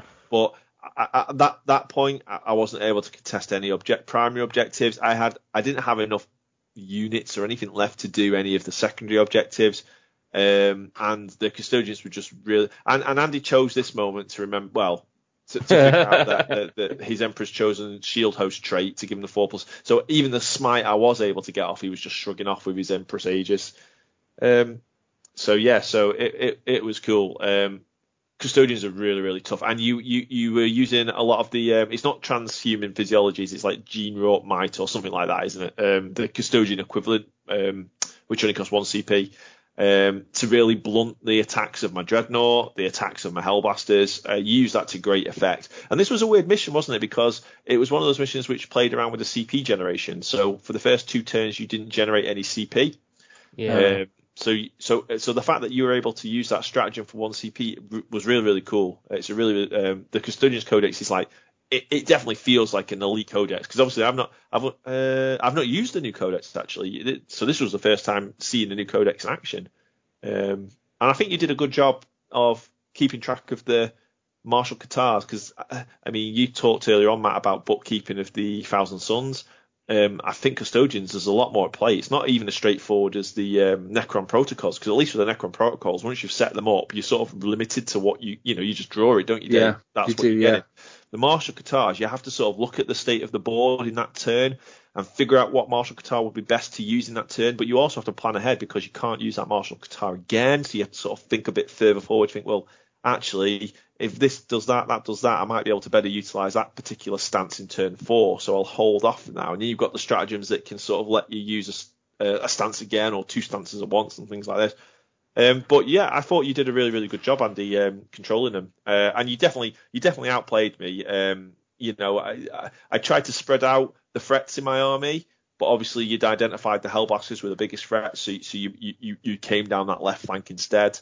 Um, and the assault intercessors just weren't weren't assaulty enough to uh, no the uh, custodian no. advance. And yeah. I think I think you did table me again. I think the Ultramarines got, got, got wiped out to a man in in all three of my games. Ouch. Yeah, it was. I mean, like I said, going back to that sort of bookkeeping stuff, what I what I did before the event was I looked at the Martial Ka'tah and wrote down my primary, secondary, and tertiary. And with the actual um, piece of paper that I had, I put it as a bookmark next to the page with those rules on. So it's literally just okay. Turn one, I've got this Martial Ka'tah on. Do one stance one stance two? Okay, I'll go stance two. Done. Nice and simple. And then like stratagems, I just wrote down five or six stratagems, the CP cost, and a brief rundown of what they did. Um, and then it was sort of like um, secondaries as well, because secondaries can take a while to sort of like pick which one you want. I just picked the same three in all three of my games, and and Yeah. just learned. I, I just played the game like that, regardless of what my opponent was taking, and and yeah, I felt it. I mean, obviously, uh, playing Custodes, you got a small elite army, so that speeds things up. But yeah, just having that little bit of bookkeeping as well done before the event meant, uh, you know, I could play a lot quicker. Yeah, cool. Uh, Matt, how did you get on? So my final game was against uh, a friend of the show, uh, Jason, who I've quite a lot of the unicorn events I've ended up playing in like the last round. We must be, you know, equal skill level or something because I always seem to end up fighting him at the end. Uh, he was using his Carcharodons, space sharks, and uh, yeah, when we set up, we knew this was going to be a quick and bloody game. He rapidly advanced towards me. I rapidly advanced towards him. There's a big clash in the centre, and there's a lot of stuff dead. A load of outrider bikes were down. The patriarch was dragged down by them. A chaplain died. A whole load of assault intercessors died. Yeah, by turn two, there wasn't an awful lot left. Unfortunately, that meant all my stuff could pop up turn two and start picking off his other units. So really, really fun game. Ended 77 points to me, 36 points to Jason. He's got a really nice army as well, hasn't he? He's put Oh, a lot of time and effort Gorgeous, into that yeah. army. It must have taken him hours and hours and hours to do the kind of like tattoo work on the uh, the Carcharodons. Yeah, yeah, very, very cool. Uh, and that that drew the day to to a close. Um, Matt, I think, uh, well, Matt and Andy actually, um, you you definitely did the the better of the team um, compared to to me and Jay. I mean, where did you finish, guys? So I, so my plan with building the list was to to get secondaries, and that paid off really. In that, a lot of the games that were close, I, I you know, if I'd have done one more secondary in the first game, I would have won it. In the in this in the third game, even though with both decimated each other's armies, I'd be able to rack up such a lead with my secondaries that there was no way Jace could take it off me. And obviously in the game against you, Dave, I was just all focused on getting as many points as I could. Um, so I finished sixth overall and also got the Cunning Strategist Award for most secondary points outside of the top three. So yeah, I was pretty happy with that. Uh, also, Excellent. myself and Jay both got a uh, Best Painted nomination as well. Yeah, I scrubbed off all the blood stains off the Ultramarines armor to, uh, to, to go on parade for the uh, best painted nomination. Uh, there were some nice armies there actually. Yeah, the Drukhari fellow won it, and it was really cool. I think actually, Matt, I think you got more secondaries than some people in the top three. Um, I think I heard Craig say. Yeah. So yeah, pretty happy with that. I, obviously, I'd, I'd, I'd designed the list for that, so I was quite happy that that actually happened and I didn't end up with like you know three points at the end of it. Very impressive stuff. Um, I came third from bottom, so I'm just happy that I didn't I didn't come home with a wooden spoon. Um, neither did you, Jay. Yeah, I think I think on a technicality, I think actually uh, I did come bottom. So so I did did think the wooden spoon was coming my way. Um, but I, I I played a spare player, and I think that influenced the, the wooden spoon decision. So I avoided the wooden spoon. Um, so yeah, so you still got your name on it, Dave, and my name's not on there. But I mean, I, to be fair, the ultra, I, I don't know if uh, I, I probably had the the, the, the worst um, level of success out of all the armies there. Um, complete table three three three games in a row. Um, the, the only way to go is up now, Jay. Unless this you want that it. wooden spoon. this is it. This is it. I mean, and uh, I I mean, I- it, it didn't. I still had a great time playing all three games. You know, it's it's not it's not um it's not a super competitive environment, and um uh, the Purple Spark Unicorns events are are great fun. And and you know, I remember looking back, some of some of the best games I've had against um um you know not super competitive lists or anything like that. I don't think we saw any of that at the uh, at these kind of events, so it's all good. No. no. And, I, and the, ne- the next time I'll be there, I'll be there with uh, a Harlequins or a Craftworld Eldar list, and um, by all counts, they should have a bit more success than what I've read so far. Hopefully, hopefully. Um, so we'll be um, keeping people posted on our social media the next time one of these events comes up. Um, so if you, you are interested in coming on to a Purple Sparkly Unicorn tournament, um, yeah, just keep an eye on social media. Andy, I believe you also have your own social media accounts that people can uh, follow. Yeah, so if you look for at PS Unicorns on uh, Twitter, or the, the best place to face is on um, best place to find us on Facebook. Um, again, just type in Purple Sparkly Unicorns, and it's funnily enough the big purple sparkly unicorn. So yeah, that's probably the best place to find us. Excellent, excellent. So I think we all need to take a couple of moments after that uh, meaty section, but we do have one very important section coming up next, and that's our run through of the Aeldari Codex, and that's coming next.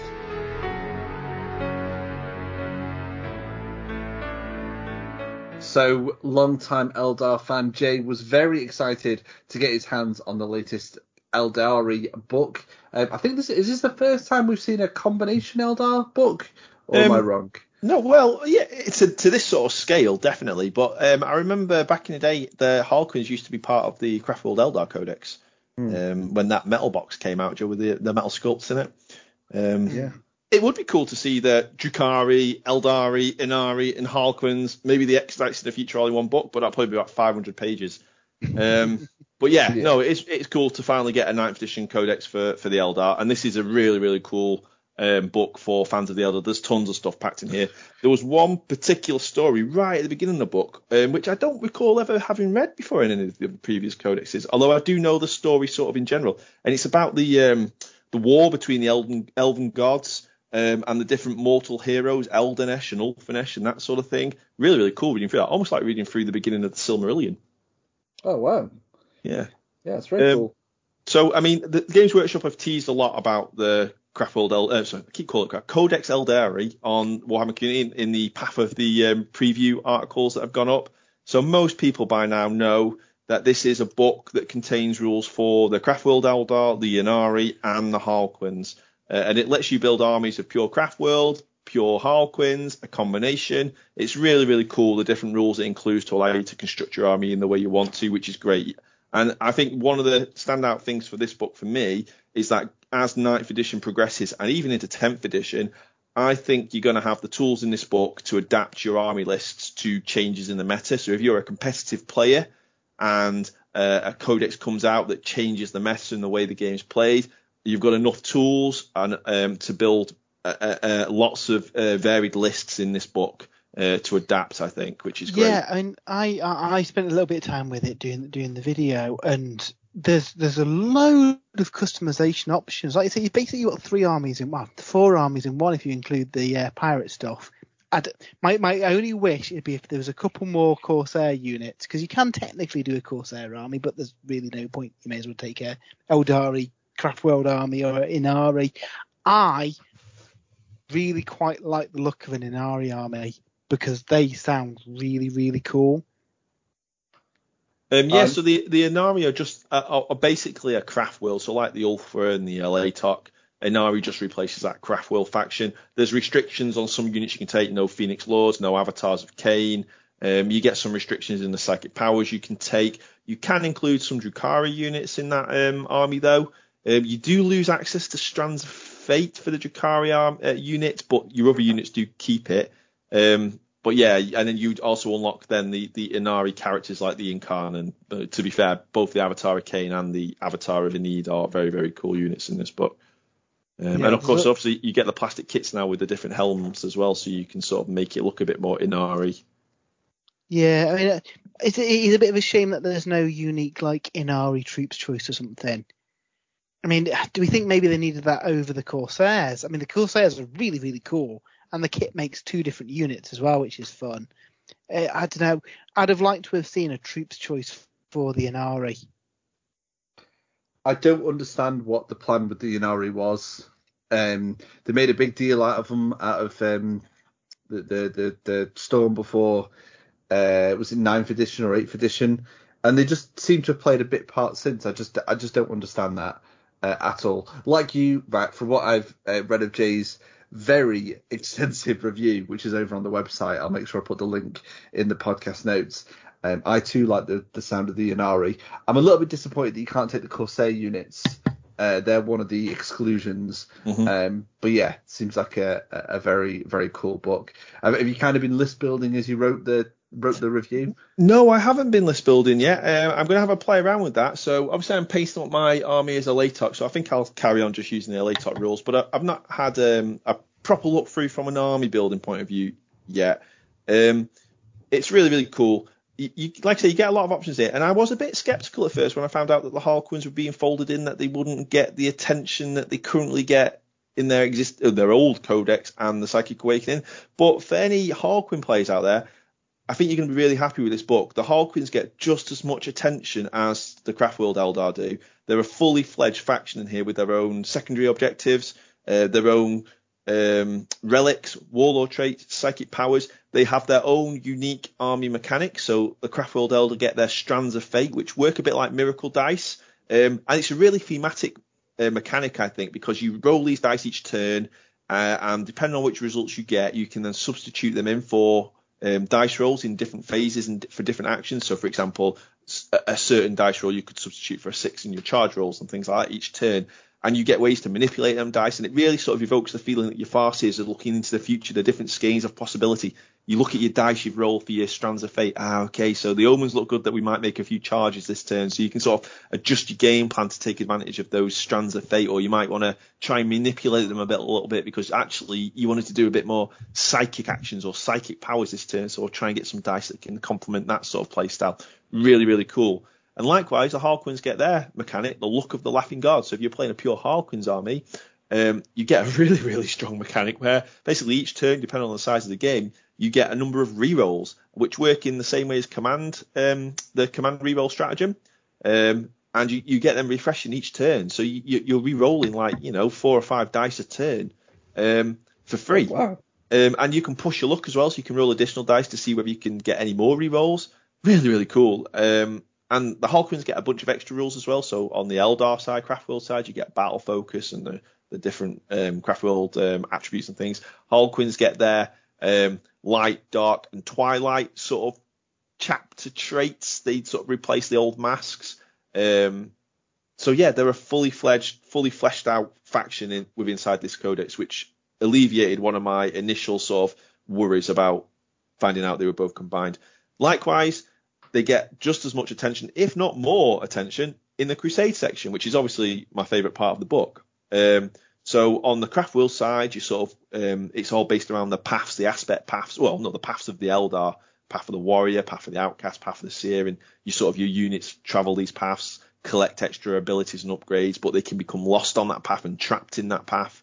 Uh, which really sort of is very thematic again because that's what happens to the Eldar. That's what they're susceptible to. Um, and on the Harlequin side, they get a Crusade mechanic all, all based around their performances. So they're telling these tales to the other, you know, to, to, to the rest of the Eldar race, and you you have to rehearse the tales. So there's certain requirements you have to meet to rehearse the tale. You get some rewards depending on which tale you're trying to rehearse. Then you, you then you perform the tale over the course of a few games. You collect accolade points for achieving certain um, feats and certain requirements, and you can cash them in for rewards. But what's really cool about that mechanic is that they're not just kill 10 units or, you know, assault charge 10 units or anything like that. They're really, really cool. One of them, in fact, has you has you having to go out there and slay a, a, a C'tan shard from the Necrons or the Nightbringer. Oh, so wow. really, yeah, and, and obviously the Eldar have a lot of really cool history and background where they've been fighting the Necrontyr and fighting the old ones, and all of that's baked into these Harlequin tales. Really, really cool Crusade content for the Harlequins. I think my Um, favourite was the uh, the Solitaire, whose uh, soul is forfeit to Slaanesh, and as I said in the in, in, in the video, as far as I'm concerned, his, his, his soul can be consumed by uh, she who thirsts. But um, it- it's an interesting mechanic where you kind of power up the unit, but every time you do it, there's more likelihood that um, his soul just going to get completely eviscerated, yeah, which it- is a plus in my book.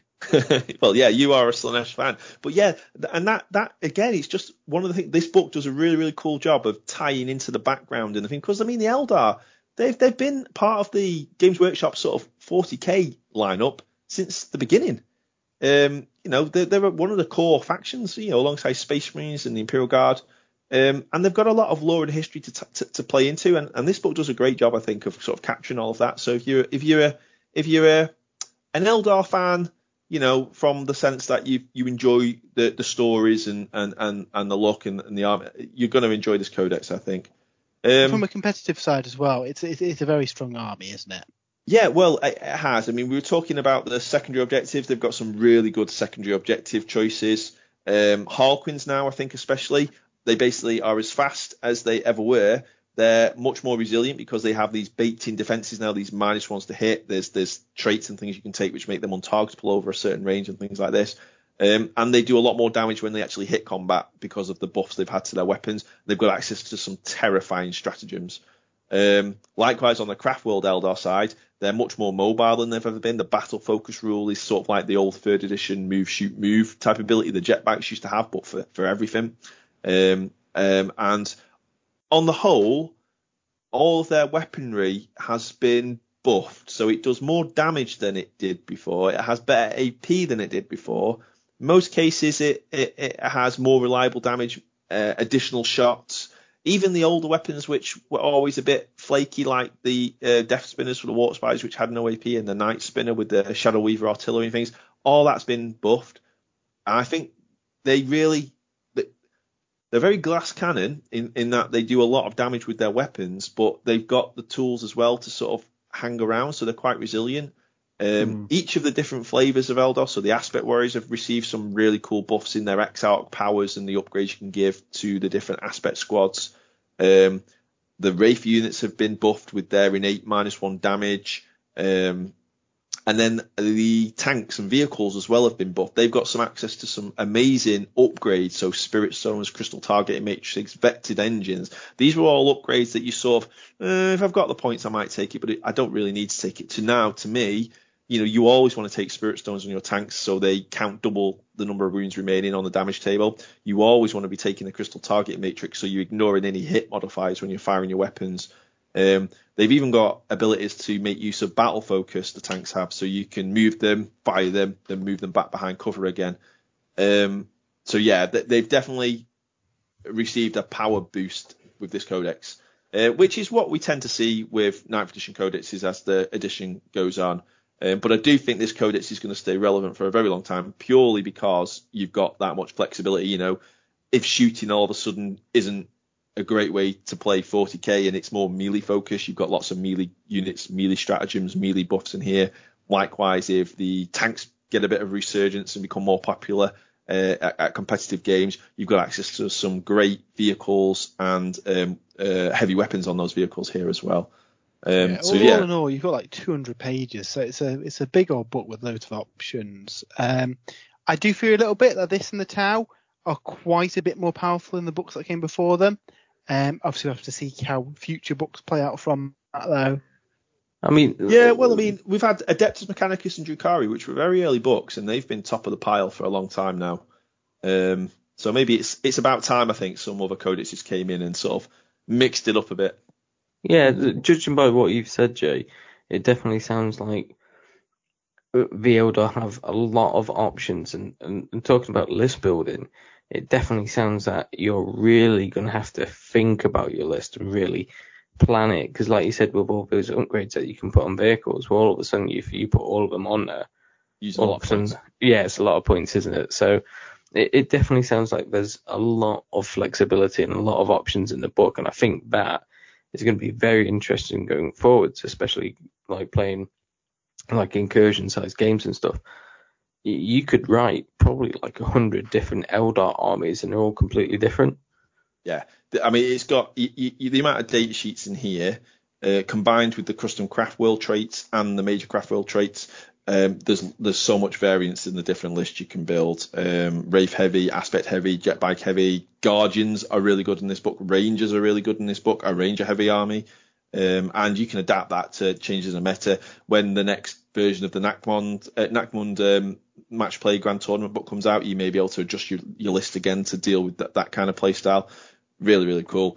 Um, I'll just finish up by saying one of the most surprising data sheets in the book isn't actually a unit; it's a piece of terrain.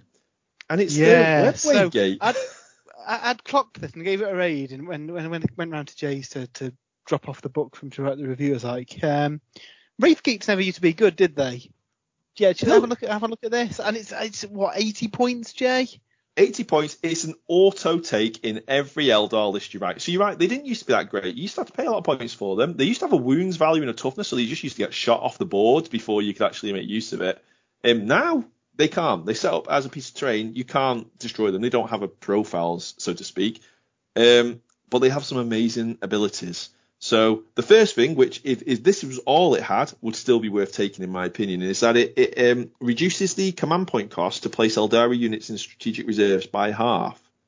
So this is something Tau can do as well. I think Tau have got options to put stuff in strategic reserves a bit cheaper or heavily discounted, and now the Eldar do as well. Um, and to me, that's a great ability to have because obviously command points are very valuable resources and you don't really want to be spending a lot of them prior to the game. But the ability to be able to put units in reserve and bring them on from board edges further on down really helps when you're trying to get into uh, enemy deployment zones, when you're trying to get into different table quarters for retrieving that one data and things like Well, you see how how well it works with the Gene Stealer Core. Obviously, that's an army ability, and they get it for free. But given a, a powerful army like the Eldar the ability to do that, albeit at a cost, but a smaller cost, yeah, that's Yeah. really good.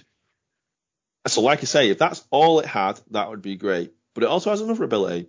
So basically, you can bring in Eldar units from reserve, and there's no limit to the kind of Aeldari units you can bring in from reserve. So this is any Aeldari unit. Um, so this includes uh, your Harlequins, this includes your Wraith Knights.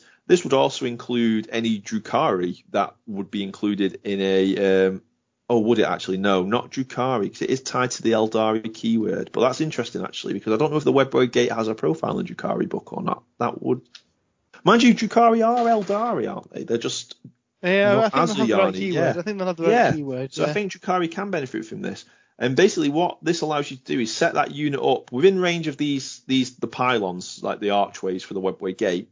But there's no restriction on where you can place them in terms of distance from enemy units. You can even place them straight into engagement range with an enemy unit, and they count as having charged that turn. Um, but the enemy has no um, uh, ability to fire Overwatch at them, um, which is just, I mean, these are big scenery pieces.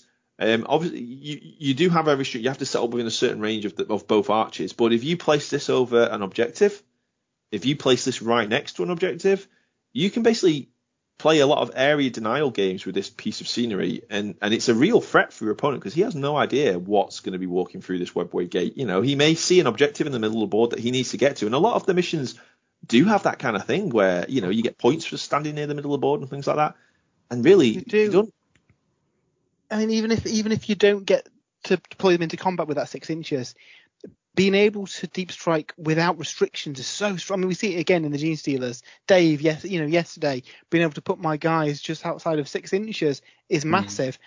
Even if you can't get within six inches of that scenery piece, being I don't know four inches away from an enemy unit, being able to shoot and then charge Yeah. is crazy good. It's very, very cool.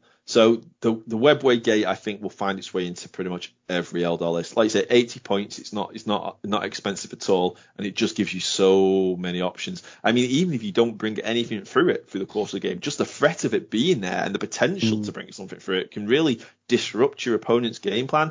Um, yeah, I mean, obviously they had mountains of these things on the shelves in the warehouse. Uh, needed to do Not something anymore. I think they've all sold out. Yeah, they have. Yeah. my my army that I took at the weekend, generally I blitz everything up the table at a million miles an hour. I'd think twice about going anywhere near those webway gates because I uh, my advantage is being able to to hit fast and hard first. That isn't going to happen when some howling banshees or something come tumbling out of this gate near me. So yeah, so I was really impressed with Web Gate. So I'm not going to talk much more about the Eldar Codex. Um, like Dave said, we've got a big review of it on the Sprues and Brews website. Matt's done a great video as well where he's gone through page by page uh, the book and he's talks a lot about all this new stuff, including the Webway Gate and different stratagems and things like that. So you can go and check that out. It's quite a big video, so make sure you get a brew and some snacks to, to watch it. But it's definitely well worth a, a, a watch, and then you can you can read the further details in the in the written review itself. Um, but yeah, the video so, as well, we've uh, we've unboxed all of the new plastic kits as well. So if you want to see them kind of in the flesh, so to speak, go go check that out too. yeah, no, I really, I can't wait to get started with them. Joe, the only thing missing from this book, I'm just flicking through the pages now. There's no name generator, so I'm gonna have to think of some clever names. um, I don't think uh, Farseer Dave works for uh, an Eldar Farseer. Well, hopefully, hopefully in the uh, the the next Kill Team expansion that comes out with the uh, the Corsairs in it, hopefully we get some kind of Aeldari generator in there. Fingers crossed. Uh, I think the most exciting thing for me, Jay, just to, to finish, is I know you're really looking forward to this book, and we've been looking forward to doing a Crusade. I was really worried the Crusade content would be rubbish, so I'm really glad you you're enjoying it. Um, so yeah, we should have some really really fun Crusade games. We mentioned multiple times the video and the review are available on Sprues and Brews. Links will be in the podcast notes. You can check them out at your leisure. Now we are getting towards the twilight of the show, but we do have our ever popular top three coming up next. So we'll be right back.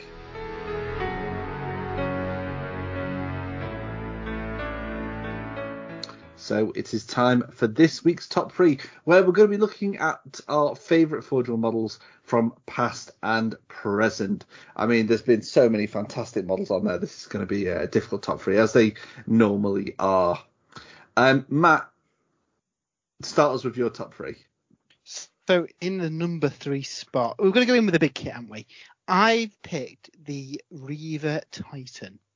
Now it's not my first Titan, and it's not the biggest Titan, but it's my favourite Titan.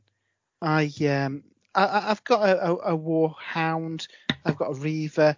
I've always fancied a Warlord, but it's a bit too big to actually put anywhere.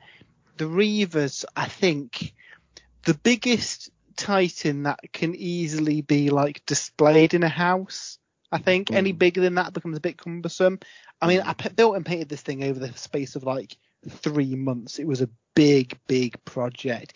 It's got a fully detailed interior that can be all be painted as well. It's got like crew that go inside it. Um, you've got loads of like posability options. If you've built any of the Adeptus Titanicus uh, Reaver Titans, the way the the legs and the arms go together, it's it's exactly the same. On a smaller scale, I guess, the the Forge World Contemptors is a similar thing where the kits are so well designed and got so many ways of posing it that you'll never look at two Reavers and they'll look the same. Um, now, obviously, it's a big, uh, you know, intimidating kit. I guess the key thing is just putting it down to little bite-sized chunks. Do a lot of dry fitting. Take the time to clean it and wash it and and and you know smooth down all the surfaces because you know a, a big kit like that you want to kind of give some attention to. Um, mine's painted up in the glorious Legio Ignatum colours, which is surprising because I'm normally the Chaos guy, but for some reason I go with the Emperor's personal Titan Legion. um, yeah, one day, one day you might get a big brother, maybe a Warbringer Titan. Um, but yeah, it's uh, it's it's one of my favourite models in my collection, so it had to go number three on the list. Okay, so in second place is another fairly massive model, and well, it's kind of the inspiration of this list. Vorgaroth and Skalok, the skull host of Khorne. This model has been on my list many, many times, and it is a shame to see it go. It is a mighty Khorne dragon. I mean, it is a god beast. I think it's the first god beast that we've seen in Age of Sigmar, uh, as far as I'm aware. And uh, yeah, it is a, a big old chunk of resin. It was a joy to paint up. Yeah, it's a little bit on the massive side for games, but um, I managed to come third place with it, a Throne of Skulls, just to the ridiculousness of more than half of my army being a massive dragon. Um, yeah, it's really, really cool. Even if I don't use it in games, again, it's another nice one to kind of paint up and display as a display piece.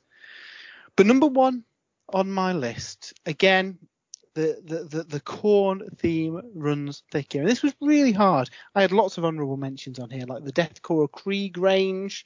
There's Oh, yeah. loads of cool Horus Heresy models. Horus the War Master nearly made the list, but I had to give the top spot to the Exalted Bloodthirster. It is such a brilliant model. Again, we talked about um, Ka'Bandha a couple of weeks ago, and I suspect that Ka'Bandha is going to be a little bit smaller than him. Um, the the Exalted Bloodthirster is a big old model, massive wings, a big whip. Again, like we said on the show a few weeks ago, he's probably a little bit on the big side to use in a game. Arguably in games of 30k where you're on a bigger playing surface, then he works a bit better there. But if you are a fan of Khorne, you just have to get this model and paint it up because it is incredible. It's got so much detail. I find it really characterful compared to the plastic ones as well. And uh, yeah, I think it's one of the favourite models that I own. I'm I'm actually surprised, Matt, the dragon wasn't top of your list. Maybe I'm used to it being at the top of most of your uh, your other lists, but um, I, I think that Greater Demon of Khorne is a is a very worthy, you know, down to second place. Um, so yeah, it's, the, the, the Khorne Dragons had a lot of love on top food over the years, so I wanted to give the Exalted Bloodthirster a chance. I'm going to move on to, to my top three, and I mean this was so difficult, but I've gone for models that I really really like, and I decided for my third choice to go. You know, you've gone for quite well. You've gone for massive models, Matt. I thought I'd scale it down to it to a much smaller model, and I don't actually know why I don't own this yet. Um, but I will do it at, at some stage in the near future, I think, and that's Inquisitor Hector Rex, um, who I think is currently the only available Inquisitor in um, the kind of antique armor, the kind of antique Terminator armor. He also comes complete with some very characterful uh, acolytes as well. Um, he's quite an old kit now. I think he's been on Forge Oh, World yeah. for quite a Yeah, so few he came out with the Siege of Vraks book, so alongside the Death Korps of Krieg, so we know how old they are. They're, they're, they're getting on a bit. So it's I mean, it still stands up now, though, doesn't it? It does. It absolutely does. Um, I definitely need to pick it up at, at, at some point. Um, my second choice, I'd, I'd love to own one of these. I, it, I wanted to pick one of the knights because if there's one thing Forge World know how to do, it's really cool robots. Um, I decided that my favorite Imperial Knight was the Acastus Knight, and I can't I can't pronounce it. Per, Peripheon, Peripheon, Perforian. Oh, Perforian. I'm looking at one of those, Dave. I've got one of those on my shelf. In Titanic scale. Yes. I, I love everything about this model. Um, it, it's massive um, guns on its arms. I especially like the missile rack at the back. Um, Yes. I think that's very, very cool. Um, it doesn't look like it's going to come charging at you, but it'll quite happily sit at the back and, and blast you to pieces. Um, the, the the Lancer uh, Knight was quite a close run thing, and I was looking at some of the tail robots as well, but that I think edged it for me. Don't know if it'll ever go into my collection. Maybe Titanica scale, probably not the the, the full uh, resin 40k scale one. That led me to my top choice, and at the very start of the podcast, I said for our, this week's top three, we're going to be looking at the past, present, and the future in kind of a half joking manner, because my third, cho- my top choice, sorry, isn't even out yet, and Matt's already mentioned it. It's Kabandan. Ka'Bandha. Oh, he's a, he's a he's a big boy, isn't he? He is absolutely incredible, and it, like I say, he's not out yet, so it's kind of cheating. Um, but I absolutely love this model. I almost want to do a Khorne army just to get this guy. Um, I, I mean, he's probably going to be outside of my budget anyway, but he is absolutely incredible. Um, he's got to be out pretty soon as well, I think. Well, not necessarily soon, uh, but in the next couple of months, maybe. I Yeah. I uh, probably will pick this up. Let's face it. Yeah, yeah. So he's an absolutely incredible model. Um, Andy, let's hear your top three, please, sir. Um, so my third choice is the the extremely characterful Squig Gobber.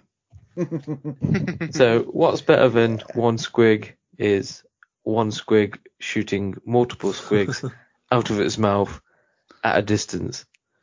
So yeah, for for me the the squig gobber is the epitome of everything that is super cool about Gloomspite kits.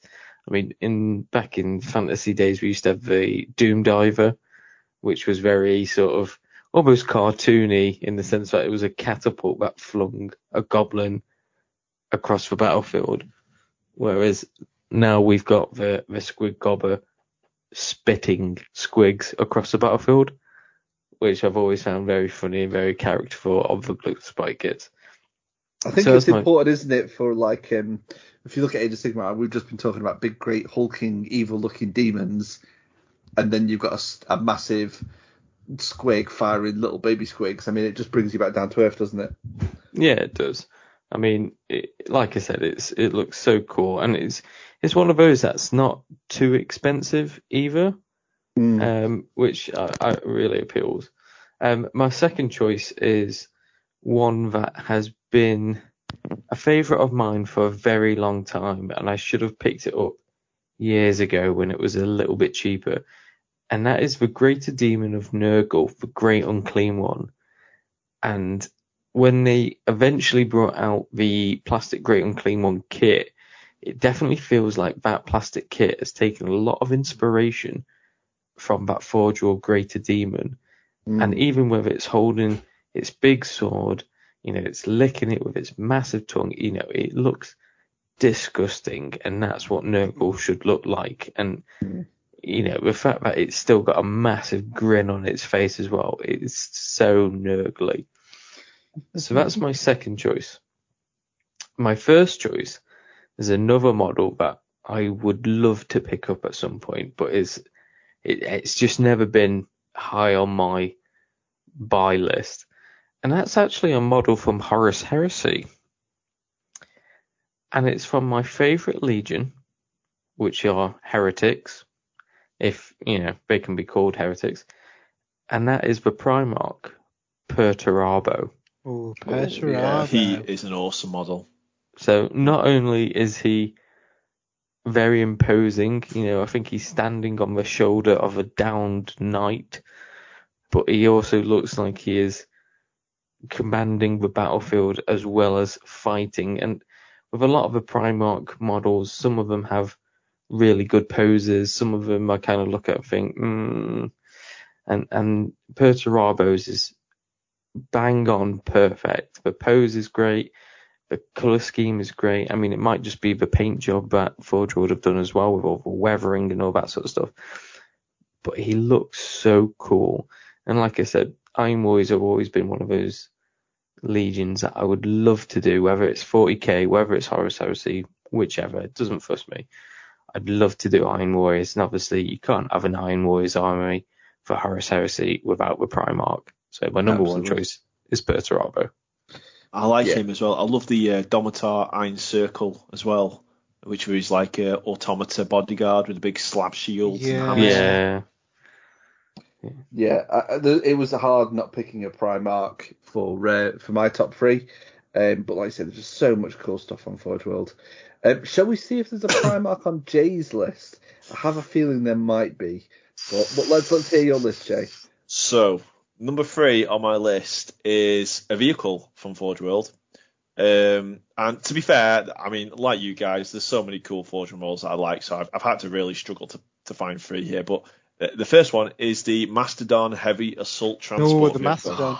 You've wanted one of these for a long time, Jay, haven't you? I have wanted one of these for a long time. I just look love how bulky and armored it looks with the melter. I don't know what it is, like a three barrel melter cannon on the front of it, uh, and the fact that it opens up as well. It's like a like a, almost like a corridor. It rams into to, to fortifications, and then all the troops just run through it. Um, the the double tracks on on on the on the track. Yeah, I really love this. One day, uh, I mean, it's quite an expensive model, but I think actually you can get some use on it on some bigger games of Horus Heresy uh, across the bigger table. Certainly at Warhammer World, it's such a nice centerpiece model. Um, yeah, really, cool. I mean, I think it would look good in Imperial Fists Yellow, although there was a really cool story in um, is it Cygnus? I can't remember what it was now. The Blood Angels novel when they're on Cygnus Prime, uh, where they're all just riding around on it, killing space wolves. um, so yeah, so the Mastodon is my third choice.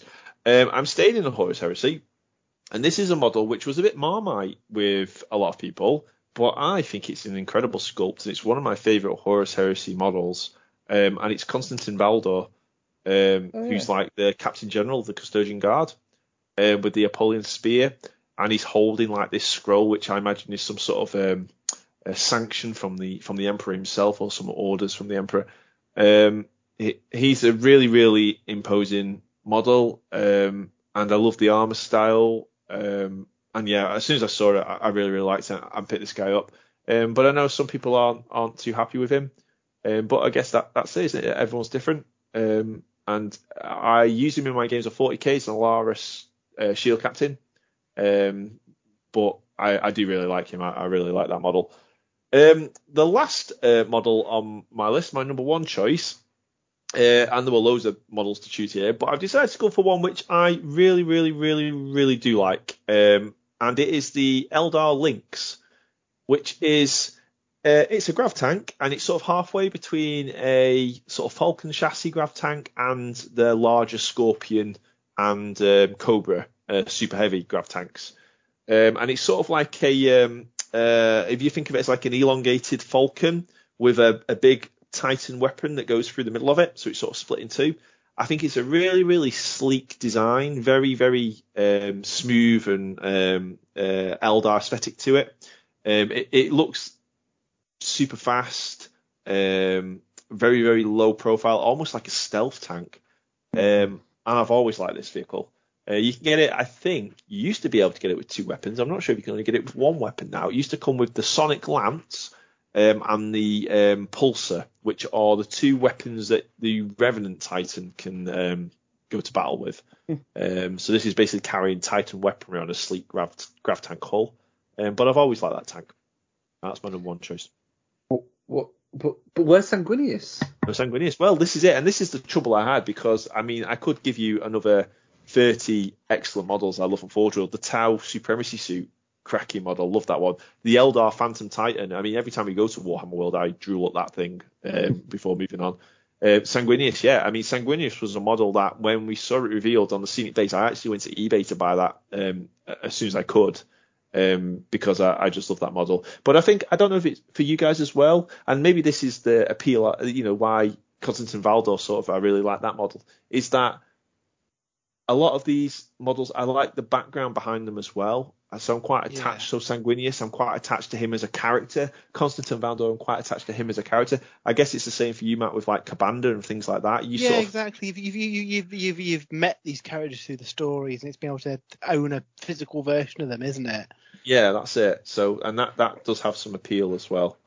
See, one that the one that that it's it's not even got rules anymore, but one that I is on my kind of to buy list, and I think it's an amazing model, even though it technically hasn't got rules.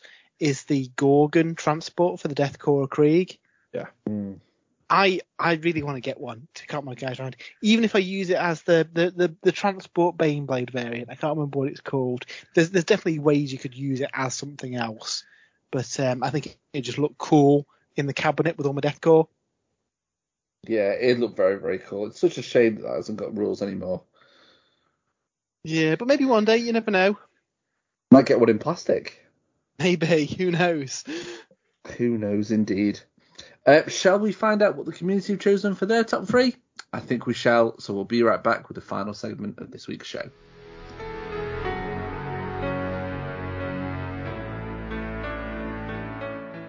So the floor is open to the community to give us their top three Forge World models.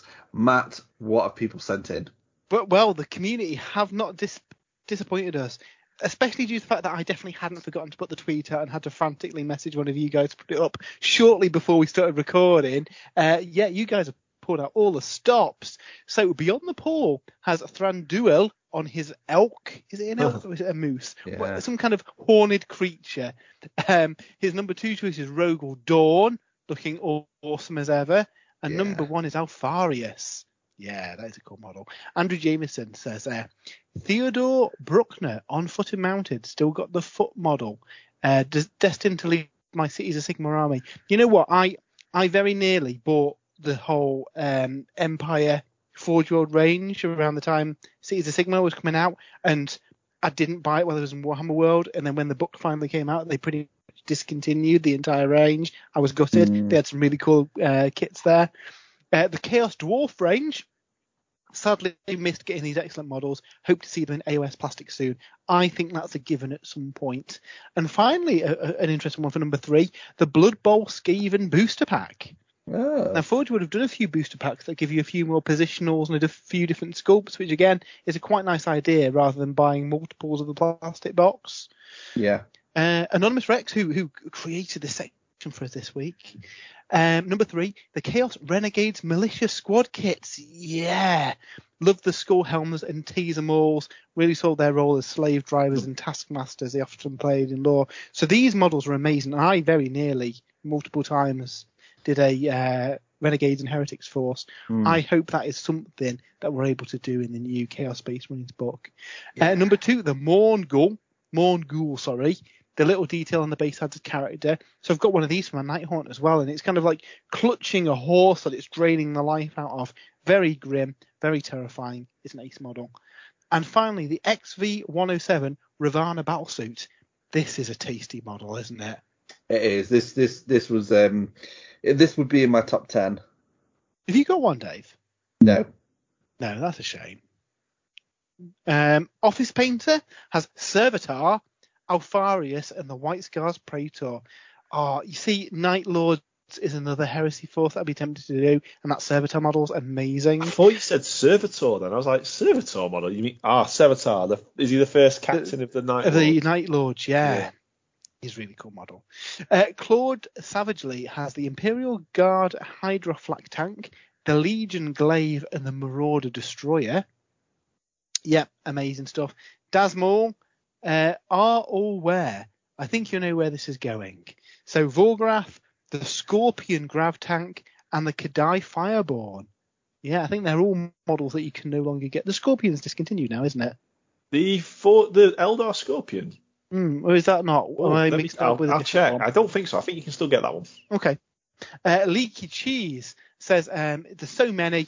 Uh, his picks today are Argel Tal and the Gal Vorbak, uh, the Warlord Titan and the Fellblade. Wild West Wargaming. Uh, okay, I think I got this. Vehicles for the Talon, uh, the Macharius, Macharius Vulcan. Uh, overall, the Warhound Titan, and for pointy-eared fens, the Tantalus. The Tantalus is a really, really nice kit. In the case of single minis, the female rogue Doc and Grendel Grendelson for Necromunda. And for number three, Legion Lord Eidolon. Eidolon is an amazing model. If I remember rightly, he's standing on a ruined contemptor with his always strikes first thunder hammer of doom. Yeah. Amazing. Um, uh, Big Zeon is currently painting up the, I think it's called the Orc Heavy Bomber or the Super Heavy Bomber, the massive Forge World one. It looks so, so cool. Uh, Jack says the Chaos Decimator, the Chaplain Dreadnought, and the new Sons of Horus Cataphracti Praetor. Darren Winter, the Sons of Horus Terminator Praetor, the Stormbird, and the Contemptor Dreadnought. Contemptor's a really good shout for best Forge World kit, to be honest. It's so Oh, yeah. versatile. yeah, it's very good. Uh, Curly Joe says that's a really tough question, but three jump to mind. Number one, the Solar Auxilia Tactical Command. The best human models, incredibly detailed, have a real strong theme to them. This is another army I'd love to do. Unfortunately, you'd need a mortgage to do them. We worked out an army once, and it was it was terrifying, Jay, wasn't it? The- Yeah, the it cost was. of getting them, but they are amazing looking. Maybe for a, um, I don't know, a little kind of armies on parade or a little kind of display. They'd be cool to paint up as an army. I think you'd need to probably sub in some other models. Uh, number two, the R'varna battle suit. Again, mentioned it earlier. It's an amazing model. And for their number three choice, the Mechanicum Thalax cohort. Yeah, the Mechanicum Forge World models are absolutely amazing. And again, Ah, I love the and Thanatar. another thing I'd love to do. Yeah, uh, this is another con- uh, consideration for Horus Heresy as well. I like all these armies. Uh, James Alone says, long time listener, first time caller. Hi, James. Thanks for listening. Uh, the Mechanicum Scyllax Guardian Automata Covenant. The whole range, really, but these Gribblies. The Sisters of Silence Kharon Pattern Acquisitor. My first Forge World kit, and I love it. Yeah, I've got two of them. I need some more. They're beautiful. Uh, and number one, the Custodian Venatari Squad. Flying Custard. What else? Absolutely. Uh, him over there says, "Oh my word, this is tough." Probably number three, the Warhound Titan. It's just immense. The other Titans are nice, but this is so much dynamism and character.